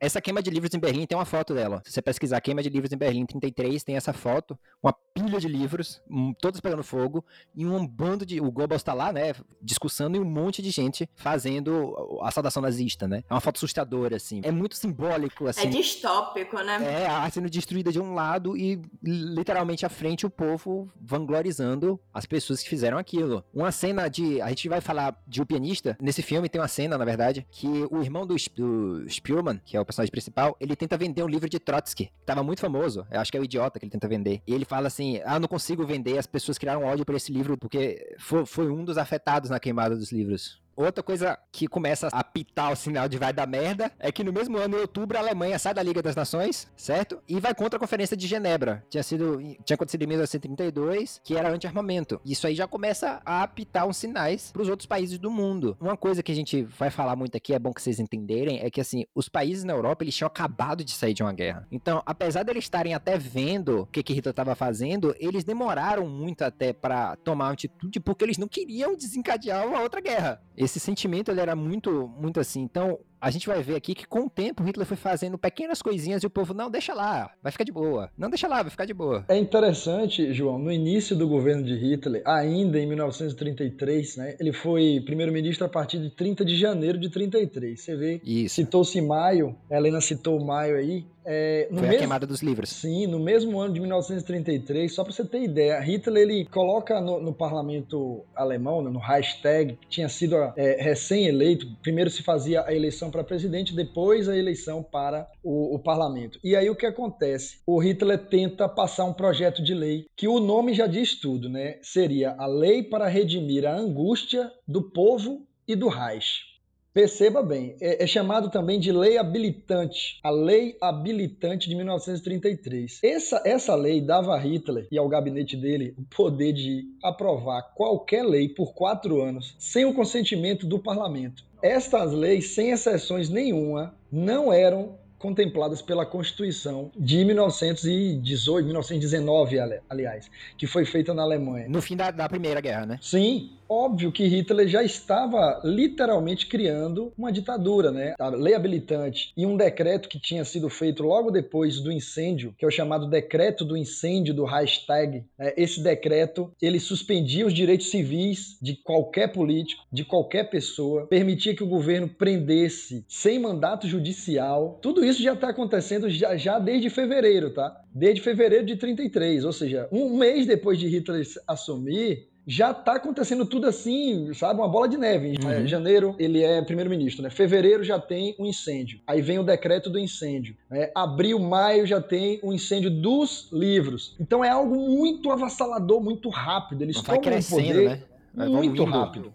É. Aí depois bastava a morte do Hindenburg, né? Que também é, é suspeito, é, até hoje não sabe. Uma coisa que eu sempre me perguntava, qual a grande diferença entre o nazismo e o fascismo? Eu acho que a diferença, e que inclusive fez a Alemanha ter mais destaque na Segunda Guerra, é que o nazismo, eles não poupavam despesas com ideologia. Uhum. Ou seja, a ideologia de que judeus eram ruins, de que comunismo era ruim, de que o Hitler era Deus, que, que o Führer era acima de tudo e qualquer coisa, isso era todo dia, a todo segundo, dito e repetido várias vezes, e na rádio, e nas ruas. Então eles focavam nisso. E eu acho que por isso foi tão importante. É, é interessante a gente estar tá falando de arte, e o Hitler, por ser um artista, e também o Joseph Goebbels, a gente vai falar no GTV, mas ele era formado em literatura, uhum. os dois, eles tinham conhecimento do poder da arte. Uhum. Eles sabiam como isso era capaz de mover massas mesmo. É uma coisa muito semelhante, inclusive, que acontecia na União Soviética. Eles influenciavam muito, eles queriam que muitos filmes fossem feitos, porque eles sabiam o poder do cinema, o poder da publicidade, de tudo isso, né? Da rádio, etc. Os próprios Estados Unidos futuramente também percebem esse poder e começam a fazer uma propaganda absurda, né? Na Segunda Guerra Mundial mesmo, é o que mais se comenta é, sobre como o Walt Disney a, a, trabalhou ativamente na guerra com publicidade, entre outros autores, né? Mas eles reconhecem como a arte tem esse poder de influenciar sem você perceber necessariamente que você está sendo influenciado por alguma coisa. E ainda bem que comparando os fascistas do século XX com uhum. os do século XXI, essa é a grande diferença, né? Os fascistas do século XXI são bem, mas bem inferiores, entre aspas, a estes. Sim. Porque eles não entendem o impacto. Inclusive não sabem produzir nem propaganda, uhum. mesmo que seja uma arte. Ao meu modo de ver, né, é complicado a gente falar arte, de, arte deturpada. É complicado você usar esse termo porque já foi usado uhum. por eles, né? Uhum. Mas é, é, é sim, no meu modo de ver, uma arte que deturpa a função da arte. A arte nazista é uma arte que de fato deturpa a função artística né, promovendo o caos, promovendo a, a, maldade, literalmente. Né? E os fascistas do século XXI, espalhados por todo canto, eles não, não só não entendem esse poder, como eles não sabem produzir, para nossa sorte. Para nossa sorte. É, pois é. Porque se soubessem. O que acontece é que em 22 de setembro é criado o Reich. É porque do junto alemão é foda. É Reich. Reichskulturkammer. Eu me recuso. era o ministro da iluminação e propaganda. E era liderado por Joseph Goebbels. Como eu falei, o braço direito de Hitler estava comandando o quê? Toda a arte. Tudo. De filme, rádio, tudo que se passaria na Alemanha, certo? Teria que passar por, por esse ministério, né? Tem uma fala de Goebbels que ele diz o seguinte: no futuro, apenas aqueles que fazem parte da Câmara terão permissão para ser produtivo na nossa vida cultural. A filiação está aberta apenas àqueles que preenchem a condição para entrar. Desta forma, todos os elementos indesejáveis e danosos serão excluídos. Ou seja, se você fosse um artista na Alemanha, você tinha que se submeter a uma série de perguntas e tal, estar alistado no ministério para poder produzir. Caso você não estivesse, você sofreria as consequências. E lembrando que eles só iriam dar essa permissão, obviamente, para quem não fosse judeu, para quem não fosse socialista e para quem não produzisse arte é, moderna, a arte degenerada. O conceito de arte degenerada, ele começa a entrar mais no governo nesse período, quando o Reichskulturkammer é criado, que eles começam a pegar todas aquelas ideias que eu falei lá à frente, de Max Nordau, eles começam realmente a falar assim, é, esse negócio de arte degenerada aqui é perigoso, não vamos deixar. Começou a, a tomar uma série de medidas com relação a isso, né? Por exemplo, Django Reinhardt, se você sabe um pouco de música, você conhece ele, ele era Romani, né? Ele era o pai do jazz na Europa, certo? Uma coisa curiosa sobre ele é que ele só tinha dois dedos na mão esquerda. Tu já viu, Xande, esse cara? Não. Você pesquisa ele tocando. O cara faz solo de guitarra com dois dedos só. Caramba. Na mão esquerda, é. Não só ele tocava bem, como ele foi o pai do jazz na Europa. E ele foi banido. A partir daqui já se começa aquela coisa de mandar alguns tipos de artista para fora, é, tirar do país. É muito semelhante ao que acontece, por exemplo, no Brasil na ditadura militar, né? Que alguns artistas começam a se exilar, Sim. a sair de lá porque eles começam a ver, velho, isso aqui vai dar ruim, isso aqui vai ficar pesado para mim. E um monte de artista começa a sair de, da Alemanha para realmente salvar suas vidas e seu trabalho, né? Porque não tinha como você, é, é, além de ser um perigo real a, sua, a, a, integridade física deles, eles também não tinham como trabalhar lá, eles não tinham como produzir conteúdo lá porque eles eram censurados. Como eu disse, a arte moderna, ela estava muito forte na Alemanha, ou na Europa em geral, né? E tinha uma escola de arte lá chamada Escola de Bauhaus. Essa escola, ela é extremamente importante para a arte moderna, tanto que ela criou meio que, tipo assim, um movimento próprio, o movimento de Bauhaus, porque era tipo um movimento dentro do, do da arte moderna. E em 10 de agosto, ela é fechada. Foi um dos primeiros grandes decretos, assim, que foi feito foi fechar a escola de Bauhaus, certo? Também nesse mesmo ano, acontece que chega aos cinemas o filme A Vitória da Fé, no dia 10 de dezembro. E aqui a gente vai dar uma pausinha, porque eu preciso falar de Leni Riefenstahl. Quem é essa mulher? Essa mulher, é extremamente poderosa, certo? Ela é referenciada várias vezes quando a gente fala de propaganda nazista, de filme dessa época tal. E quem que é essa mulher? Ela nasceu em 1902, ela já tinha envolvimento com a arte, a mãe dela era dançarina, ela também era dançarina. E no início dessa época aí, tava rolando um movimento cinematográfico na Alemanha que se chamava Berg Film. É, são filmes sobre montanhas. Era um, um, gênero que era muito famoso na época, é, é, envolvia tanto documentários, coisas mais documentais, como também filmes que não eram exatamente documentais, mas envolviam montanhas, envolviam pessoas escalando montanhas, envolviam tudo isso. E é, a Leni Riefenstahl ela foi uma atriz nesses filmes, certo? E ela começou a produzir muitos filmes. O antissemitismo dela é provado um pouquinho antes. Antes dela conhecer Hitler pessoalmente, ela já criticava os críticos judeus. Os críticos de cinema, que eram judeus e criticavam os filmes dela, ela assim: vocês vão ver, eu só não consigo crescer dentro do cinema porque os críticos são judeus. Quando Hitler chegar ao poder, vocês vão ver como, como eu vou crescer. Isso foi uma fala dela. Hitler literalmente se apaixonou por essa mulher quando ele assistiu um filme chamado The Holy Mountain. De novo, é um filme do Berg Film, né? E em que tem uma cena que ela dança. Hitler disse que ela era o ideal perfeito de mulher alemã.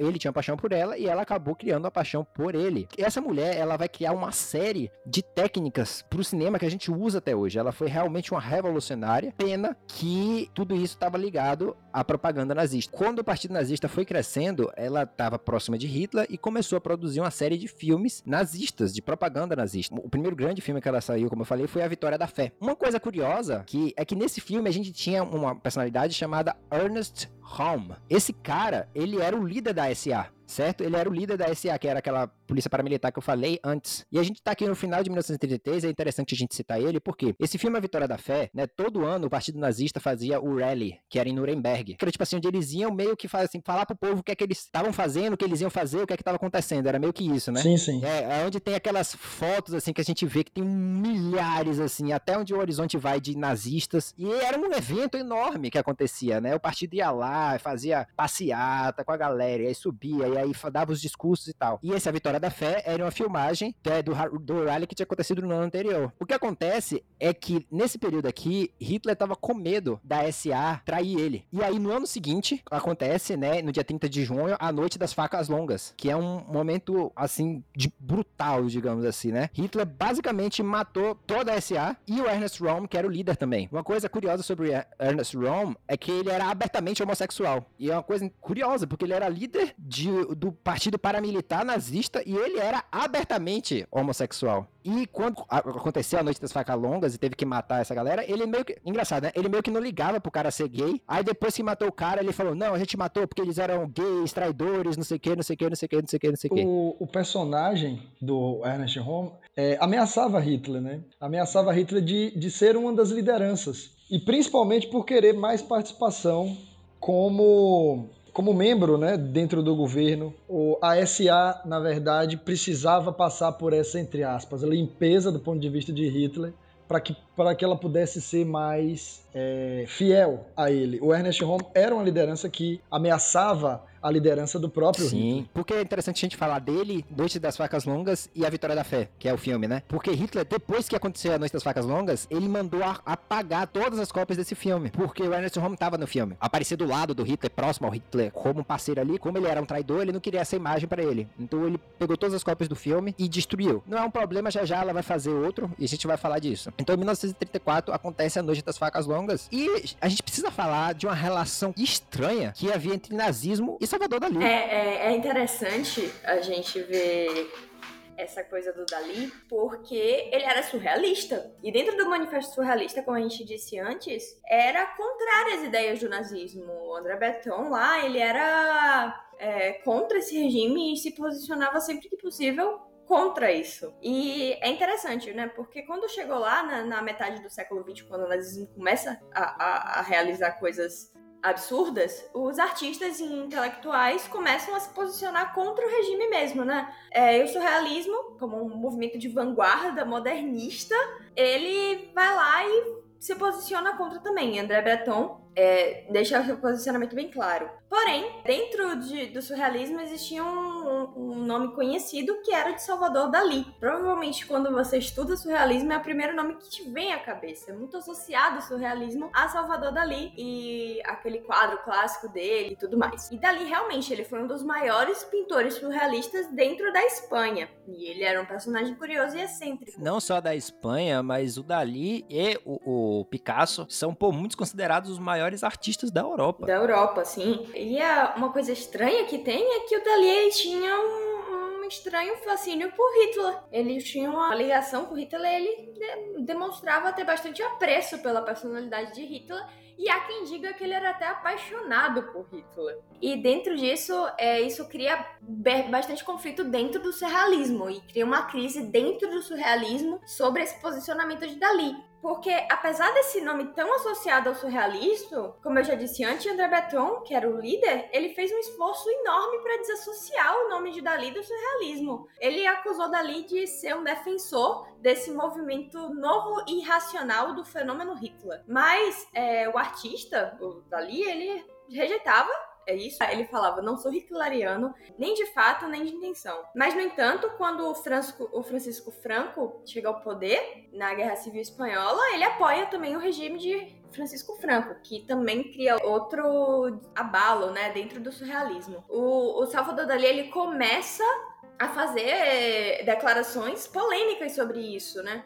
Então isso leva, em 1934, à expulsão dele do movimento, de, do surrealista. Então, apesar desse nome associado, ele foi expulso do movimento justamente pelo seu posicionamento em apoio a Francisco Franco e todo esse apreço ao nazismo, do que leva ele, a, a André Breton, a tirar ele do movimento. Mas quanto à sua expulsão, ele só respondeu que a única diferença entre ele e os surrealistas é que ele era surrealista. É a frase mais famosa dele, provavelmente. A mais né? famosa é essa. E é engraçado porque eu lembro de ter estudado isso na escola, mas eles me falarem que o, ele tinha sido expulso do surrealismo por confrontos políticos, mas nunca me disseram sobre esse apoio dele ao Hitler, né? Falam essa frase que a gente acha até, poxa. Eu acho que a ideia, entre aspas, do Dali, o que ele tentava dizer, e que por isso ele falou essa frase, é que ele era tão surreal. Eu acho, eu acho, né?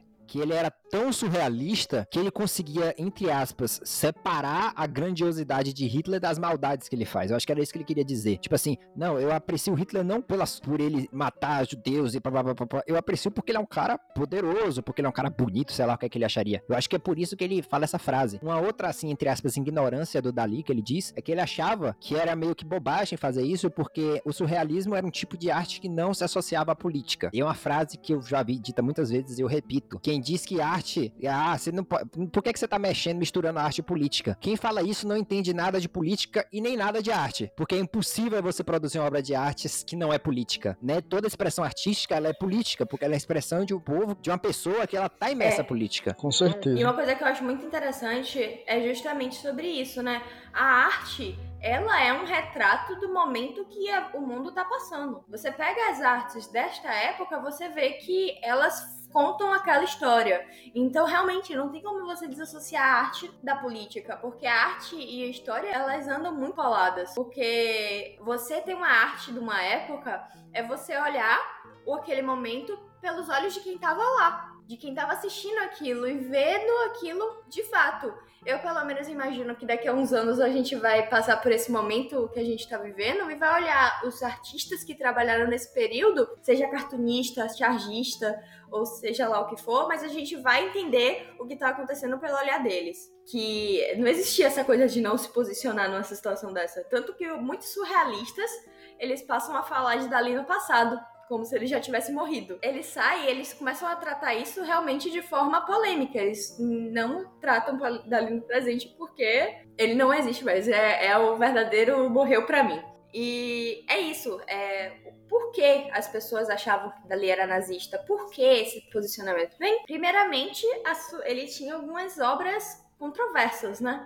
É, lá em 1938 ele, ele pinta um quadro chamado Enigma de Hitler, que é o imagem, né? Uma imagem com vários elementos, mas na pintura mostra uma pequena fotografia do ditador num prato vazio, repleto de imagens simbólicas em volta. Tem uma gota, tem montanhas, mas enfim, esse é o primeiro quadro que Dali faz sobre isso, que isso aí realmente é o que leva à sua expulsão definitiva dentro do movimento. Lá em 34 eles começam a discutir sobre tirar Dali de lá, mas em, em 1938, quando ele faz esse quadro, é o que realmente leva ele a ser expulso. E lá na frente, já depois da guerra, ele, ele pinta um quadro que fez a gente discutir muito, que é a metamorfose do rosto de Hitler em uma passagem, uma paisagem enluarada com acompanhamento. Sim, esse é o nome do quadro. e ele é, mostra é uma paisagem E se você vira o quadro de lado, você pode ver o nariz e o bigodinho clássico do, do Hitler. Só que a gente discutiu muito porque eu tava vendo o Hitler em outros lances desse quadro. Então a gente passou muito tempo olhando esse quadro para tentar uhum. achar de fato o, o, rosto dele lá, né? Mas realmente, se você vira ele, se você dá um movimento anti-horário no quadro, você vê que tem o, o nariz e o bigodinho dele. E é interessante porque quando perguntam a Dali sobre esse quadro, ele responde que muitas vezes ele sonhava com Hitler como outros homens sonhavam com mulheres. Louco, maluco. Louco, maluco. E aí vem justamente em 73 esse quadro de Hitler se masturbando. Não precisa nem dizer nada. É, eu não preciso dizer nada sobre esse quadro.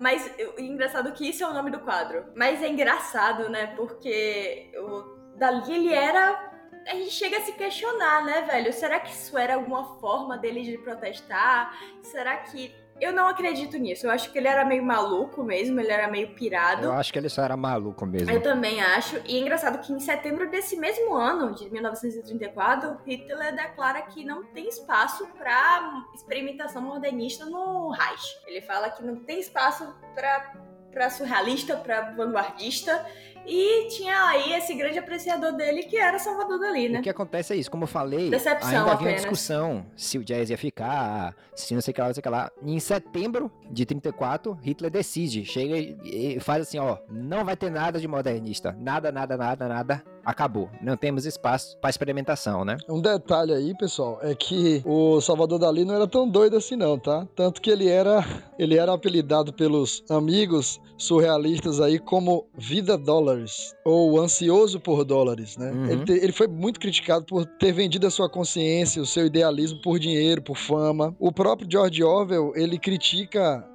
bem assim, bem acidamente Dali. Uhum. Diz que durante a guerra, a guerra Civil Espanhola, o Dali evitou tomar partido, viajou para a Itália, se aproximou de aristocratas lá, passou a frequentar salões elegantes e aí começou a ser patrocinado por grandes mecenas italianos. Inclusive foi fotografado com um visconde de Noailles, visconde de Noailles, né? Noailles. É, e o próprio Dali tinha dito que ele era o, o, Visconde era seu mecenas. Ou seja, é descortinado aí um outro lado do Dali provavelmente os ouvintes nunca ouviram falar. E é isso que me incomoda. Isso me incomoda muito, porque a gente estuda do, do Dali na escola, principalmente quando a gente estuda de surrealismo, mas eu acho que isso é um tema que. Precisa ser dito, né? Quase não se entra, né? Eu acho que pelo tamanho da polêmica que é isso, né? Mas precisa ser dito. Precisa ser dito principalmente, eu acho que esse caso do Dali é um ótimo exemplo de como o artista tem que se posicionar e a posição do artista importa muito, sim, pro, pro momento que ele tá vivendo. Ele era artista plástico, que era extremamente famoso na época, mas quantos atores a gente tem, quantos cantores a gente tem que podem se posicionar e tem um poder de influência enorme, né? Com certeza.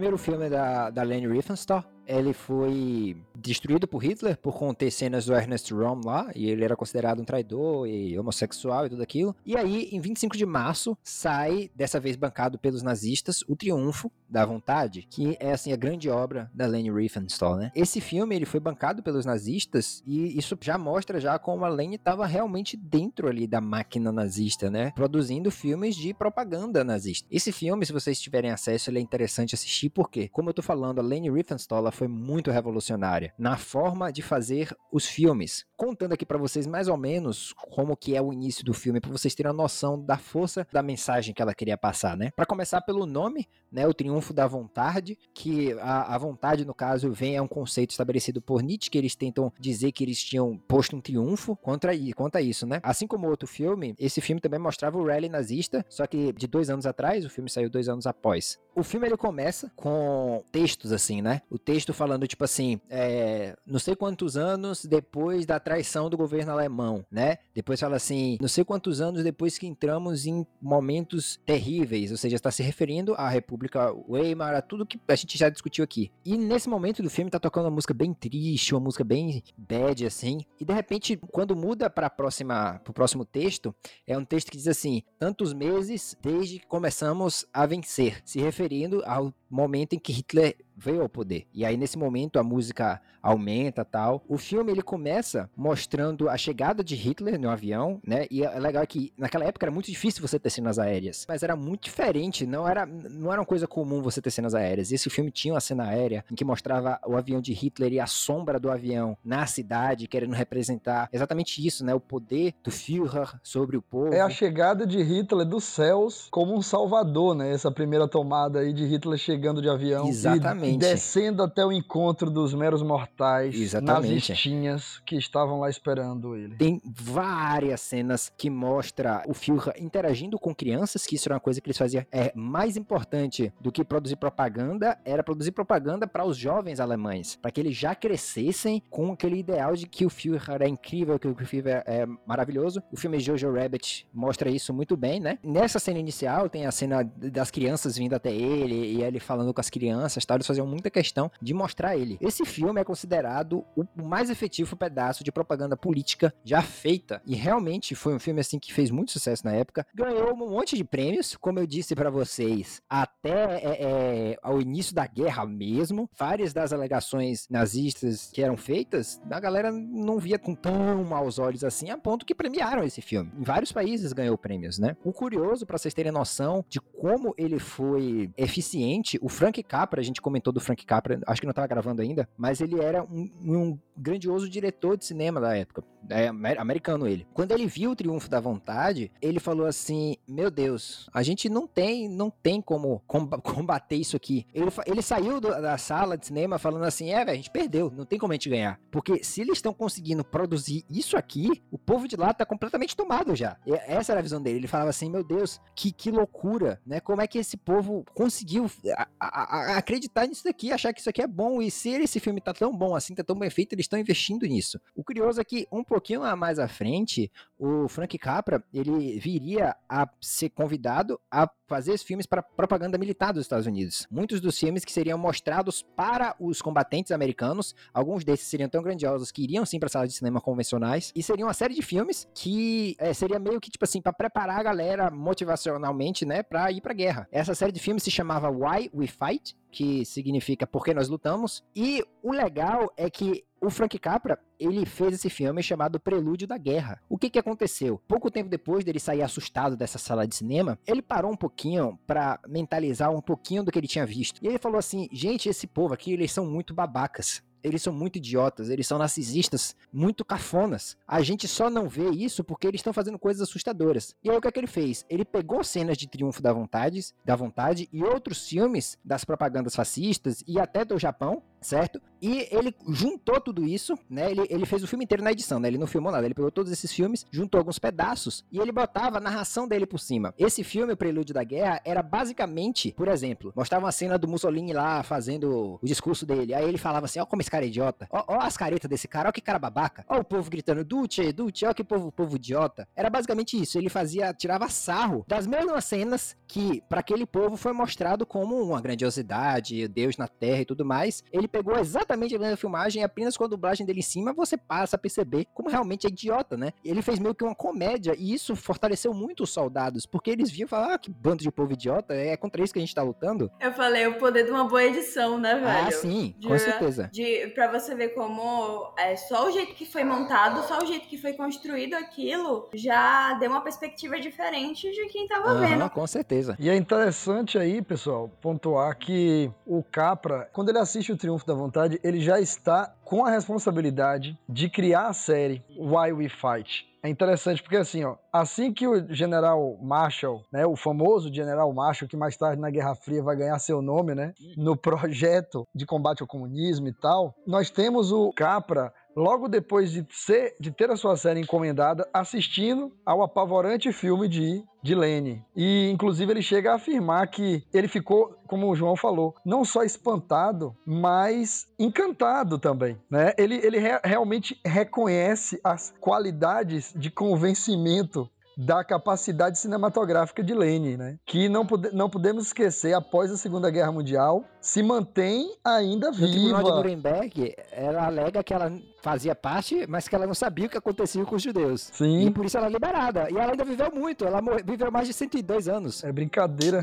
Ah, claro. Não, não, eu Não. tava lá, mas eu não sabia de nada, Não galera. sabia de nada. Inclusive tem um filme que a, a- eu me esqueci o nome, cara. Eu assisti um dia desse. É, vou ver se eu acho aqui enquanto eu falo. É, que fala sobre uma é, americana, né, que está sendo julgada, uma americana, uma estadunidense que está sendo julgada porque atuou bastante fortemente no rádio americano. Ela foi julgada depois porque ela ajudou bastante os nazistas a a fazer essa campanha psicológica contra o exército americano, né? Ela sempre era uma, era uma cantora famosa americana que dentro da Alemanha acabou sendo capturada, cooptada por, por Goebbels para poder fazer a sua, vamos dizer assim, a sua participação. Chama-se Exis Sally. É, o nome do filme é O Julgamento de Exis Sally. O nome do filme original é American Traitor: The Trial of the of Exis Sally. É um filme que lançou agora, 2020, 2021, e que mostra bem o poder do cinema e do rádio, principalmente, né? Nessa época. O rádio era a grande sensação da época, o cinema estava se tornando. Lembrando que nos Estados Unidos era tipo assim, fazer a parte da rotina do americano e pelo menos uma vez por semana no cinema. Sim. né? Então, tava virando algo muito popular e influente, né? Não havia TV, É, tem que a lembrar isso. Não havia televisores. né? Inclusive, uma outra coisa importante de se lembrar é que exatamente por haver isso na cultura americana, antes dos filmes, eles passavam meio que um jornal, né? Tipo assim, hoje em dia a gente tem trailer antes dos filmes. Nesse período aí, eles passavam meio que um jornalzinho, dizendo o que é que tava acontecendo na guerra. Tipo assim, ó, essa semana Hitler fez isso, isso, isso e isso. Esse mês, isso, isso, isso, isso, isso, agora vamos pro filme de vocês. Era assim, né? Exatamente por isso, porque não tinha televisão. Era a, a- a única forma de se informar, além do rádio, de você ver imagens, era no cinema. Exatamente. O noticiário audiovisual era passado via cinema, né? Só, só uma dica aí para vocês procurarem ah, os- o, o filme, né? O American Traitor: The Trial of X. Sally. Ele conta com a presença de nada mais, nada menos do que Al Pacino fazendo o advogado dessa americana. Que na verdade ela alega o tempo inteiro que ela foi cooptada pelo naz- pelos nazistas, né, Pra fazer. Que na verdade ela criou um personagem. O nome dela não é X Sally, né? O nome dela é outro, é Mildred Gillers. E ela ela convence muito os americanos porque na verdade ela, ela fica dando notícias dos soldados que morreram ou que não morreram, que estavam sendo prisioneiros pela Alemanha, mas ao mesmo tempo tentando convencer os soldados das linhas inimigas da Alemanha, no caso, né, os soldados americanos, canadenses, a não combaterem mais o incrível e invencível exército nazista alemão. E ela era estadunidense, ela era norte-americana. Então isso é fantástico. No ano de 35 também acontece a invasão de Mussolini à Etiópia, o que é meio zoado assim, porque o Mussolini invadiu um país que tinha uma força militar muito mais fraca que a dele. Ele simplesmente chegou à Abissínia, que chamava na época, né, Xande, o nome? Sim, sim, exatamente. E fazia parte da, daquela ideia dele de trazer de volta o, o, o, o Império Romano, né?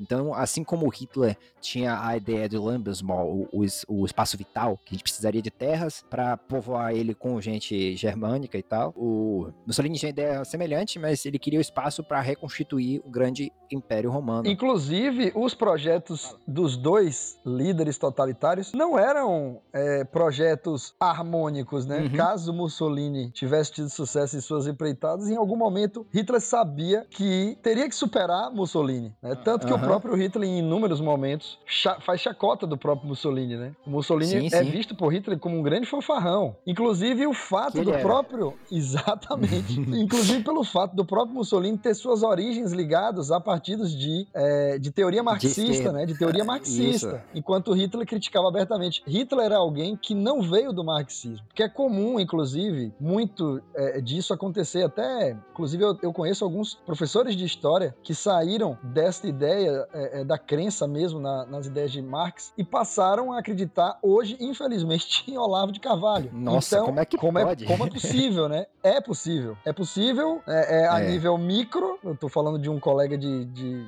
enfim, professor de história, com mais mais de 10 anos de profissão e tudo mais, e a nível macro, com importâncias mesmo, líderes políticos, né? Então é normal e é comum vermos, inclusive na história uhum. do Brasil, eu vou citar um outro aqui, é, Carlos Lacerda é famoso por ser o grande defensor da direita dos anos 40, 50, principalmente dos anos 50, na era Vargas, e não se esqueçam, Carlos Lacerda foi o cara que digitou a ideia, digitou na época, né? Enfim, datilografou a ideia e o discurso de nada mais, nada menos do que Luiz Carlos Prestes, que é o grande expoente do comunismo. do comunismo. nos anos 30. Nossa senhora. A tentativa de golpe comunista em 1935 e todos os discursos feitos nas rádios estava por trás nada mais nada menos do que Carlos Lacerda, que 10, 20 anos mais tarde seria corresponsável pelo suicídio de Vargas e o grande nome da direita. Então é uhum. comum na história vermos personagens que saem da esquerda radical para uma radicalização da direita. Você acha que isso vem muito assim realmente de uma transformação de ideia ou é mais assim para você ir pro lado que tá ganhando?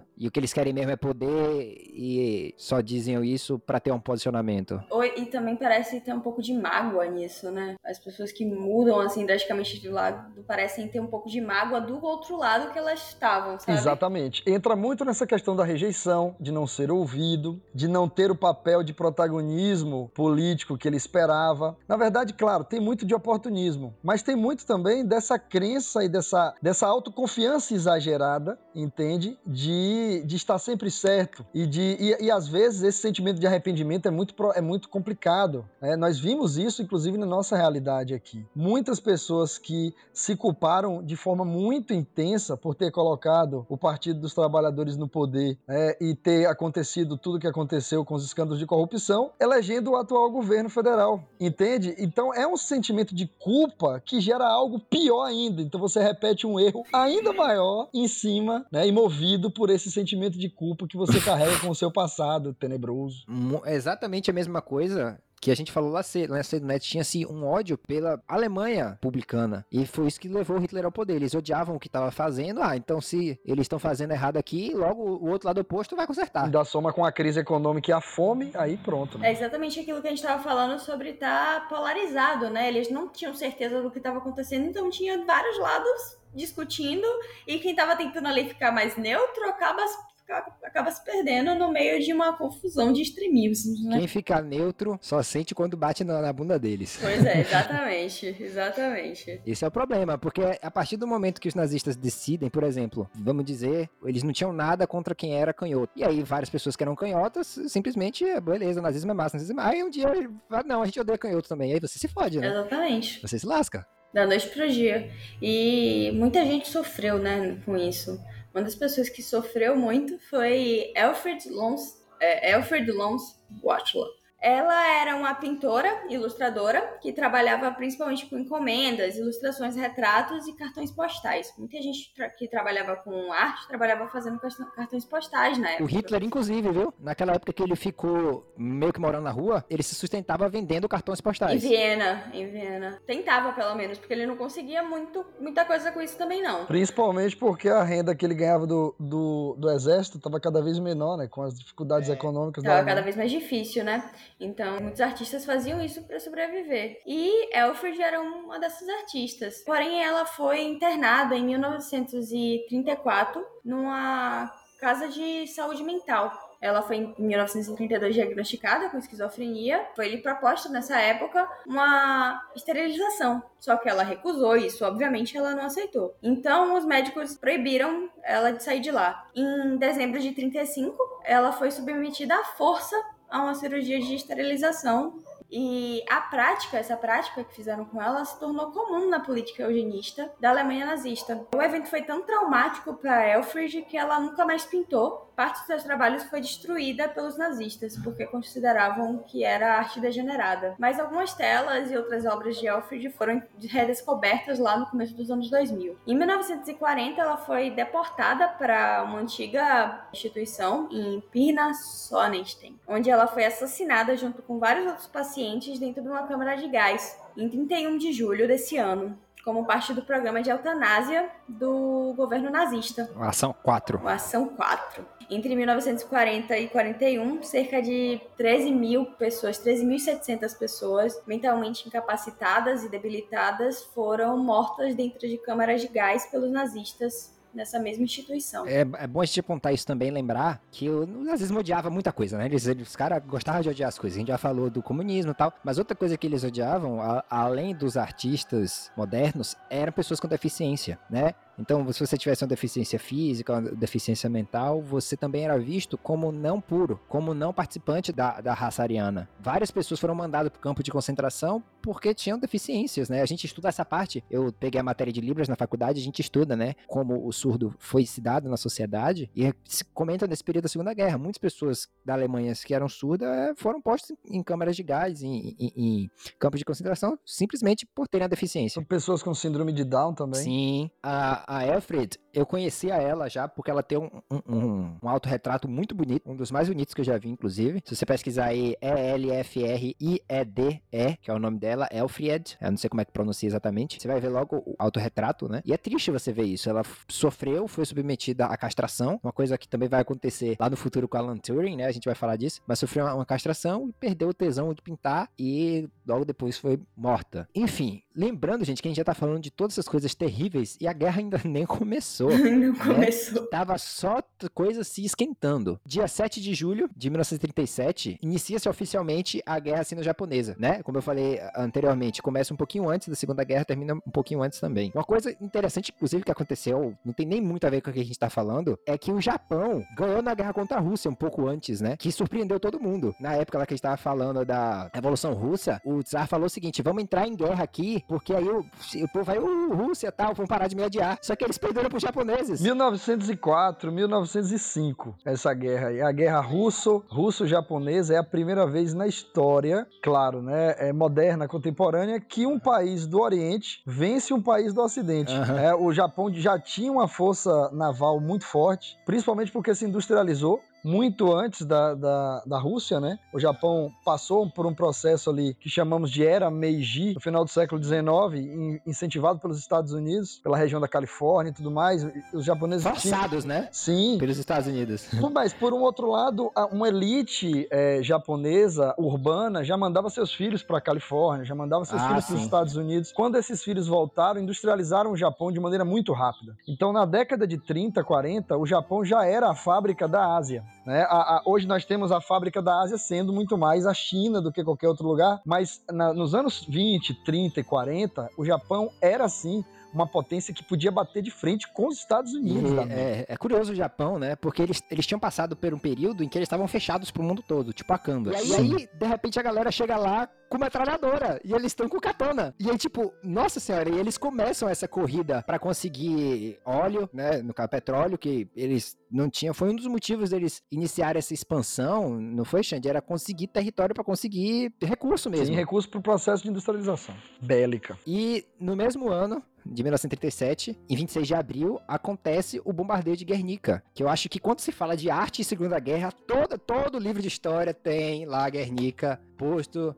numa foto. É, eu acho que Guernica, quando me falam arte e guerra, eu já, já me vem à cabeça Guernica. Eu acho que porque o nome pra gente, né, falantes da língua portuguesa, é, é muito semelhante, então a gente associa muito rápido Guernica à guerra. Mas a coisa do, do ataque de Guernica é, é um quadro interessante, porque você vê ali um caos. A guerra é isso, eu acho que é uma representação boa, porque você vê uma mãe com o bebê no colo chorando, pessoas caídas no chão, é, um cavalo, coisas explodindo. Então o quadro ele tá, traz esse caos, essa sensação angustiante de que tem alguma coisa acontecendo muito errado. Então é realmente um quadro que é muito bom para representar esse período de guerra, não só da Segunda Guerra, mas pra o estado de guerra em si. Mas o bombardeio de Guernica, ele foi um ataque aéreo liderado pela Alemanha durante a Guerra Civil Espanhola. Ele foi coordenado por Wolfram von Richthofen e esse ataque destruiu a maior parte do local, devastou a cidade de Guernica. E o ataque serviu para testar aviões de bombardeio e para ganhar experiência em combate aéreo. Ou seja, me surpreende muito quando a gente analisa esse quadro, que é um quadro que ele descreve tão bem o estado de guerra, do caos da guerra, porém ele foi feito fora de um período de guerra como um teste. Ou seja, não é nem a guerra em si, é uma simulação do que a guerra pode ser. E olha o estrago que já fez. É, logo depois disso, as forças de Francisco Franco invadiram Guernica. É interessante a gente pontuar a Guerra Civil Espanhola, né? 1936, 1937. A Guerra Civil Espanhola, como a Helena citou, ela acaba servindo como um laboratório para Hitler e Mussolini intervir numa situação clássica aí desses anos 30. A Espanha, rapidamente falando, a Espanha passava por um processo de divisão entre esquerda e direita também. O general Franco queria criar é, um, uma ditadura, literalmente, no país e tinha o apoio dos monarquistas, enquanto que havia um grupo querendo criar uma república dentro da Espanha. Esse movimento republicano foi combatido, claro, com características é, é ligadas aos partidos operários e tudo mais. Inclusive, brasileiros chegam aí, né, tem brasileiro em tudo que é canto sempre, os brasileiros sempre. chegam aí para uma brigada internacional combater nessa guerra civil de republicanos contra monarquistas. E aí o general Franco pede uma aliança a Hitler e Mussolini. E aí, nesta ideia de conter a, o avanço do socialismo na Europa, Inglaterra, França fazem vista grossa isso. Não podemos esquecer que a, a, o Tratado de Versalhes e a Liga das Nações proibiam a Alemanha de ter um exército. Em 1936, eles já possuíam um exército. A Liga das Nações faz vista grossa a execução de várias batalhas feitas pela Wehrmacht, que é o, as forças armadas da Alemanha dentro da Espanha. Então uhum. são culpados os Estados Unidos, a Inglaterra, a França, do que ocorreu dentro da Espanha. E de fato foi um massacre, porque o exército alemão já Força possuía aérea. a Luftwaffe, que é o, a Força Aérea, já possuía todo o investimento em tanques de guerra, inclusive experimentou principalmente os ataques aéreos, né? E Guernica foi exatamente o exemplo disso. É, uma um cidade teste, com né? pouco Sim. Uma demonstração de poder também. Exatamente. E, e dá a possibilidade de fazer a famosa Guerra Relâmpago, que mais tarde uhum. seria feita na, na, Segunda Guerra Mundial. Eu não sei se vocês sabiam, para concluir. Errou, let's go. Sim, cara, sim. O que, o que, acontece? Há uma exposição internacional em 1937, logo depois que o ataque à Guernica acontece, uma exposição internacional de obra de arte espanhola em Paris onde Pablo Picasso irá expor Guernica. É, vai expor o seu famoso quadro lá, que para o ouvinte aí entender, é um quadro com 3 metros de altura por 7 metros de largura, tá? Ou é um seja, não, é um painel e tanto. Pense você ver isso, é, é de arrepiar. Muito grande. E isso feito é, algum tempo depois do massacre de Guernica. Uhum. Então, ele começou a pintar, inclusive, no dia que, que a bombardeio aconteceu. Sim. No mesmo dia. Sim. Ele recebeu a notícia e já começou a. Ou seja, estava em loco, né? Em loco.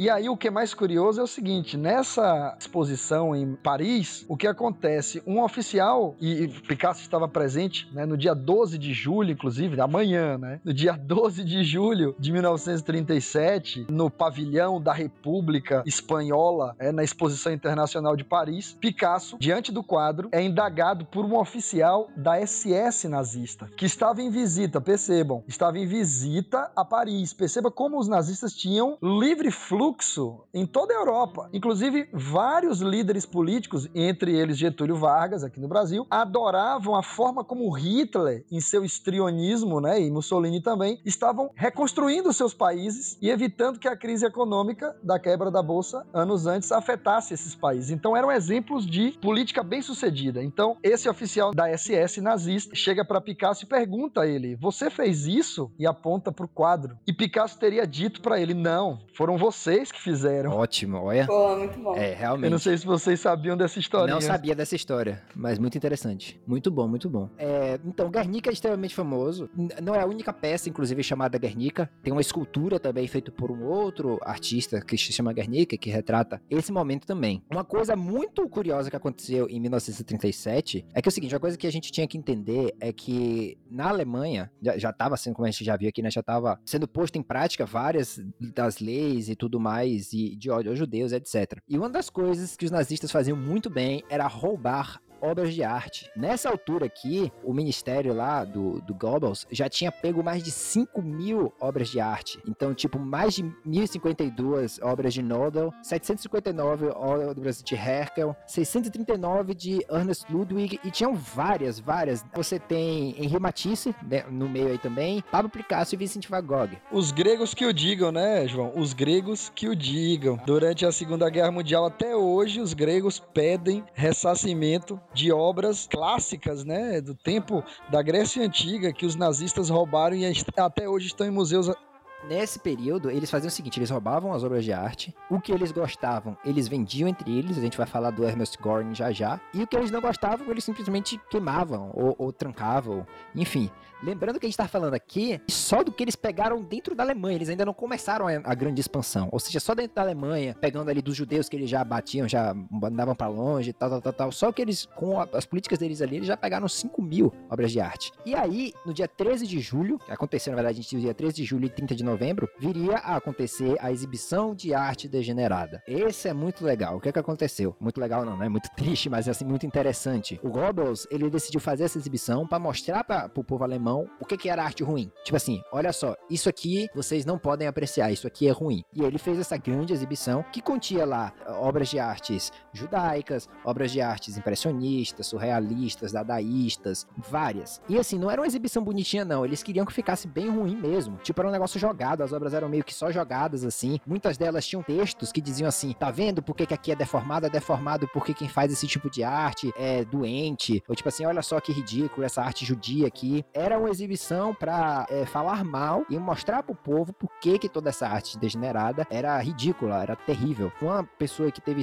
expressão disso aí foi Otto Dix, né? Ele tinha uma série de obras que era anti-guerra, né? Uma muito famosa dele é The Crippled, ou Os Aleijados, seria tipo isso. É, é são duas obras que ele fez que mostrava oficiais. Você via que eram oficiais do exército, sem um braço, sem perna e tudo mais. Ou seja. Ele, ele chamava de War Cripples. Né? Isso, né? War Cripples, isso aí. Que é mostra, mostrava exatamente isso, né? Tipo assim, ó, ó, o terror da guerra como é que é. E como a gente sabe, Hitler acreditava que o país ele tinha que estar em guerra constante, porque ele acreditava que a guerra fazia o povo estar unido e tudo mais. A guerra então, trazia os melhores instintos dos seres humanos. E essa exibição de arte degenerada, ela mostra muito disso também, né? É, durante toda a exibição que se tocava era jazz e outros ritmos negros da época, né? E que estavam se polarizando. E foi assim uma coisa bem meio que jogada. Muitas das obras, inclusive depois da arte degenerada, foram queimadas muito foi destruído. Até hoje, até hoje, às vezes ainda acham em uma coleção de descendentes de pessoas do Partido Alemão que tinham comprado obras de arte e tal. Então, é muito assim, curioso a gente ver. De novo, é, eles batendo na tecla da ideologia de mostrar o que, que tá certo, o que, que tá errado, por que, que tá errado, tá errado, e por que, que tá certo, tá certo. Essa exibição de arte degenerada serviu para isso. Fica uma dica muito legal aí para os ouvintes para assistirem um documentário que você encontra fácil aí no, no YouTube, tá? A Arquitetura da Destruição. Sim, muito Vale muito a, a pena assistir. Ele mostra muito disso. Foi um documentário que foi, inclusive, muito premiado, esse, esse daí. É muito interessante. É, vale a pena assistir, sim.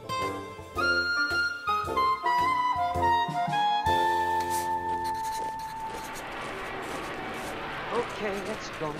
Quiet! Roll them!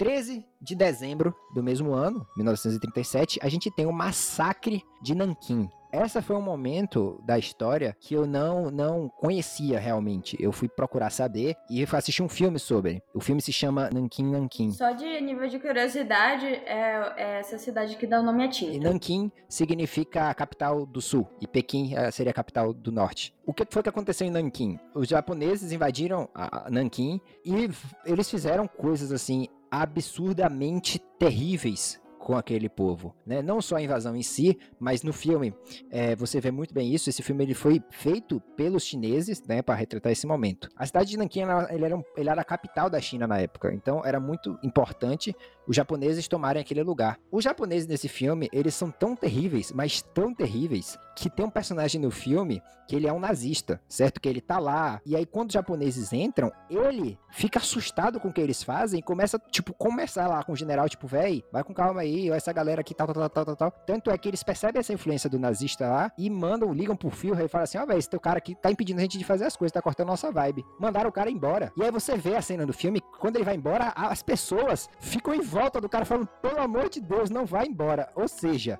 eles estavam pedindo para pelo amor de Deus, o nazista ficar. O que é que esse povo, esse japonês não tava fazendo com essa galera, velho? Só um, um, um, dado tenebroso para contextualizar o que você acabou de dizer aí, João, é que nada mais, nada menos do que 20 mil mulheres foram estupradas nesse massacre, chinesas.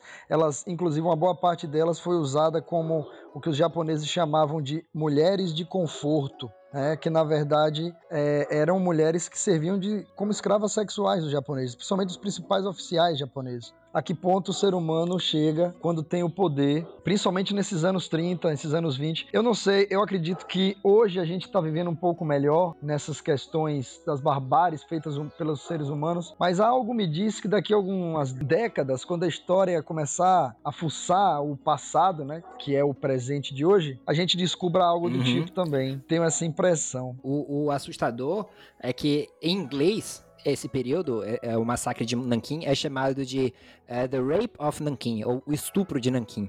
Porque realmente foi uma coisa assim. A, no filme mostra uma cena que eles pegam as mulheres e falam assim: pelo amor de Deus, cortem os cabelos, tirem a, a, o esmalte da unha, porque eles estão pegando todos vocês, para eles parecerem mais homens, digamos assim, né? Não procure, é sério, gente, não procure. Eu sei que você fala pra pessoa não procurar uma coisa na internet, a primeira coisa que ela faz é ir procurar. Você procurar fotos. Tem muitas fotos absurdas, tipo corpos femininos no chão com baionetas enfiadas na vagina. Você tem várias coisas assim absurdas. Era eram coisas absurdas realmente que aconteciam. Tem uma cena do filme que mostra, né, que eles juntam lá todo mundo da cidade, todo mundo de Nanquim, e fala assim: ó, oh, ou vocês escolhem 100 mulheres para ser nossas mulheres de conforto, ou a gente mata todo mundo. E aí umas mulheres se voluntariam, né? Porque, tipo, é, senso de grupo ali, né? Tipo, ah, não tem o que fazer, não tem o que fazer. E aí 100 das mulheres se voluntariam para servirem de mulheres de conforto. E assim, é uma passagem terrível da história. Esse filme ele é de 2009, ele é bem legalzinho assim, tem uma direção ok e tal, e demonstra muito disso. O que eu achei curioso realmente foi eles demonstrarem ali o nazista, né? Eu acho que eles fizeram essa cena exatamente para você ver. O menos pior, quem tava meio que ajudando eles ali. Você falou das mulheres de conforto, Xande, você já leu um quadrinho chamado Grama? Não, João. É muito bom Grama. Grama é um, é um manhua. É, manhua são os mangás da, da Coreia do Sul é uma biografia de a escritora, a avó dela, foi uma mulher de conforto para os japoneses. E aí ela relata toda a história da vida dela tal, e é passado nos quadrinhos. O quadrinho é é, é, sensível de um jeito incrível. Todo mundo tem que ler. Mas ele retrata muito bem essa passagem aí. Uma coisa curiosa também é que nesse ano foi feito o primeiro longa animado, 100% animado. Um, um longa-metragem que foi A Branca de Neve e os Sete Anões. Foi 27, 21 de dezembro. Aqui a gente, é importante a gente falar da importância do Walt Disney na guerra, né? Que ele, como a Helena falou, fez parte da, da propaganda americana, estadunidense, né? E ele tem dois filmes muito, muito famosos. Um que mostra o, o o, o, Pato Donald? É, o Pato Donald, que ele faz até essa dação a Mussolini e tal. Era obviamente uma crítica, mas eles até retiraram depois, né? Tentaram meio que censurar, assim. Hoje em dia eles estão mais abertos a mostrar essa parte. Mas é muito curioso essa parte da história, né? No ano seguinte, em 1938, aí começa a coisa a apertar mais ainda. Porque em março, Hitler anexa a, Áustria. Porque a Áustria, como a gente falou, era parte ali, né? E muitos dos austríacos se consideravam alemães. O Hitler ele fez uma invasão, ele fala, né? Uma invasão que não disparou-se nem um único tiro. Porque eles chegaram lá, os austríacos falaram: Não, entra aí, a gente quer vocês aqui. E aí eles anexaram a Áustria, né? Começando, dando início à expansão territorial alemã. Não, eu só ia falar que essa história de que muitos austríacos realmente se sentiam alemães, então eles não resistiram a isso. A gente estamos falando de uma potência já nessa época, né? Em que a Áustria sente que, ao ser unificada pela Alemanha, numa espécie de plebiscito, porque Hitler permite um plebiscito, né? Entre os, entre os austríacos, e sente que pode melhorar economicamente falando, né? Mas a nível de, de causas diretas da, da Segunda Guerra Mundial, a gente estava falando do expansionismo japonês, a gente não, a gente não pode esquecer, tá? As exportações dos Estados Unidos, aliás, as exportações do Japão para os Estados Unidos, novamente, são fundamentais para o Japão começar a buscar novos territórios.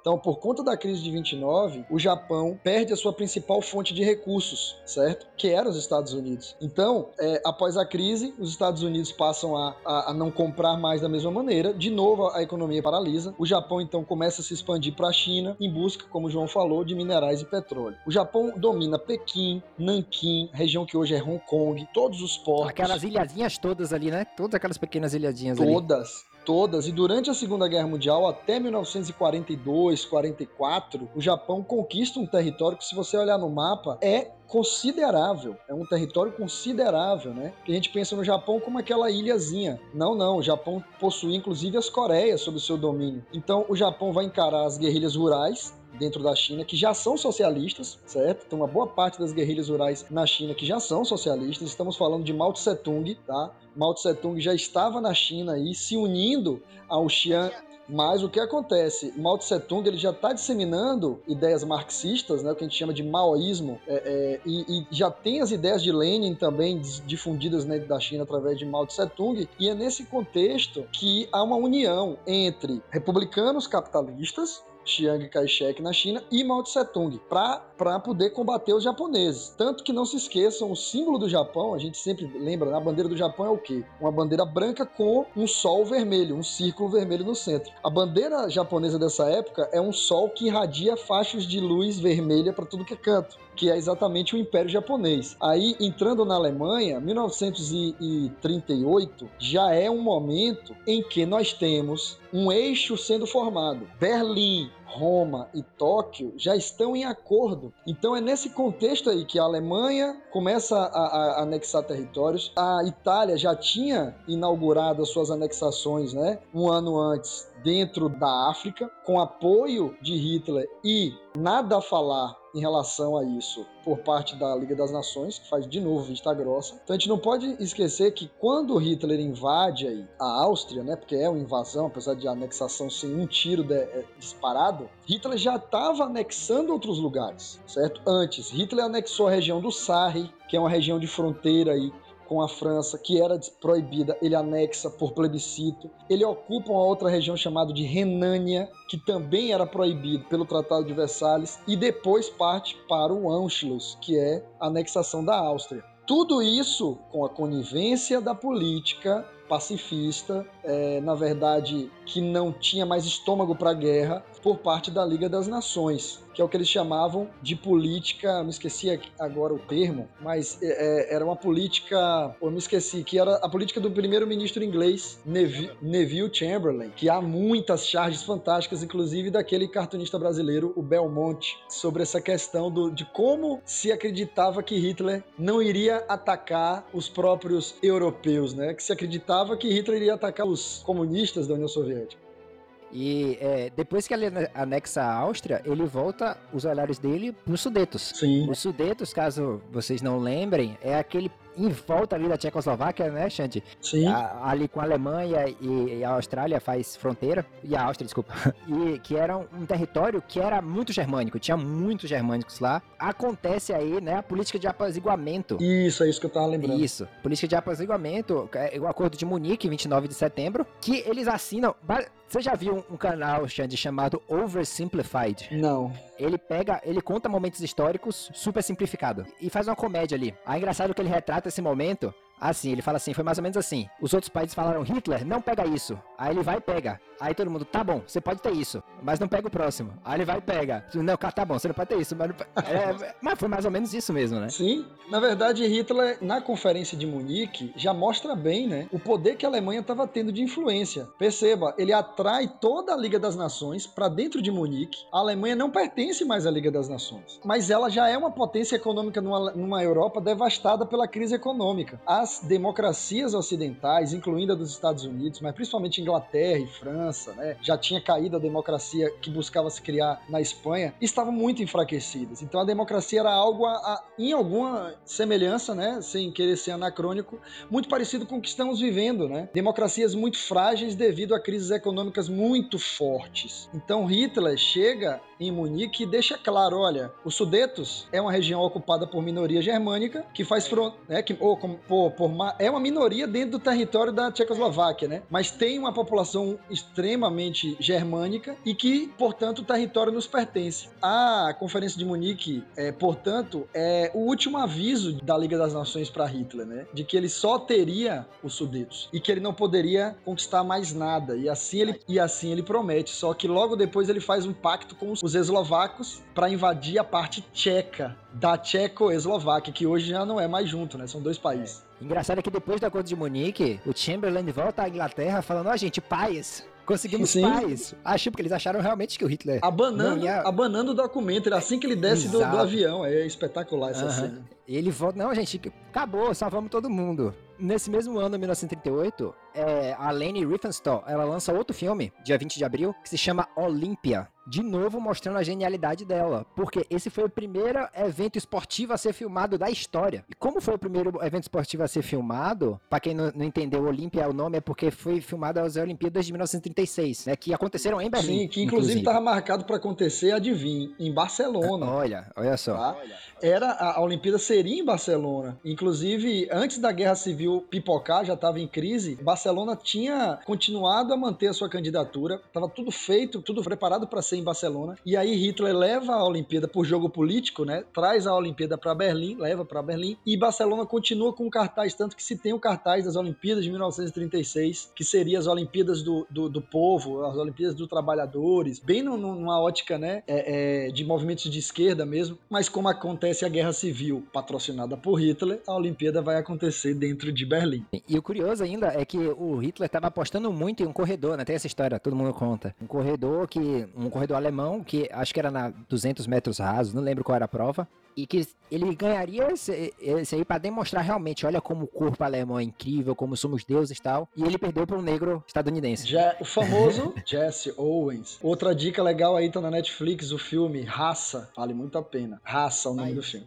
A genialidade de Lane em Olímpia é incrível, porque ela realmente ela ditou como todo evento esportivo seria filmado a partir de então. Então a gente vê influências de Olímpia nas filmagens de futebol hoje. Ela criou técnicas realmente. Por exemplo, você vai filmar de baixo um cara que vai fazer o salto com vara. Não tem como, porque você não tem espaço. Então ela cavava, né? Então, assim, várias técnicas ela criou para se filmar eventos esportivos. O que acontece é que Hitler, depois de anexar a Áustria, depois dos Sudetos, ele ainda não estava feliz ele queria a Polônia. Principalmente porque, caso você não, não seja bom em geografia, a Alemanha ela era dividida. Tinha um pedacinho da Alemanha que era do outro lado da, da Polônia. E a Polônia dividia essa Alemanha, e é o da, Dazing que chamava, né? essa região. E é daí que vem o nome corredor polonês. É exatamente o ponto em que Hitler irá é, invadir, né? Os primeiros ataques são exatamente no porto de Danzig, aí na atual Polônia, que é exatamente a abertura para o mar do norte, dada a esse país que tinha sido criado no final da Primeira Guerra Mundial. A gente não pode esquecer a Alemanha. A Alemanha compreendia uma boa parte do território da Polônia, assim como a antiga União Soviética, né?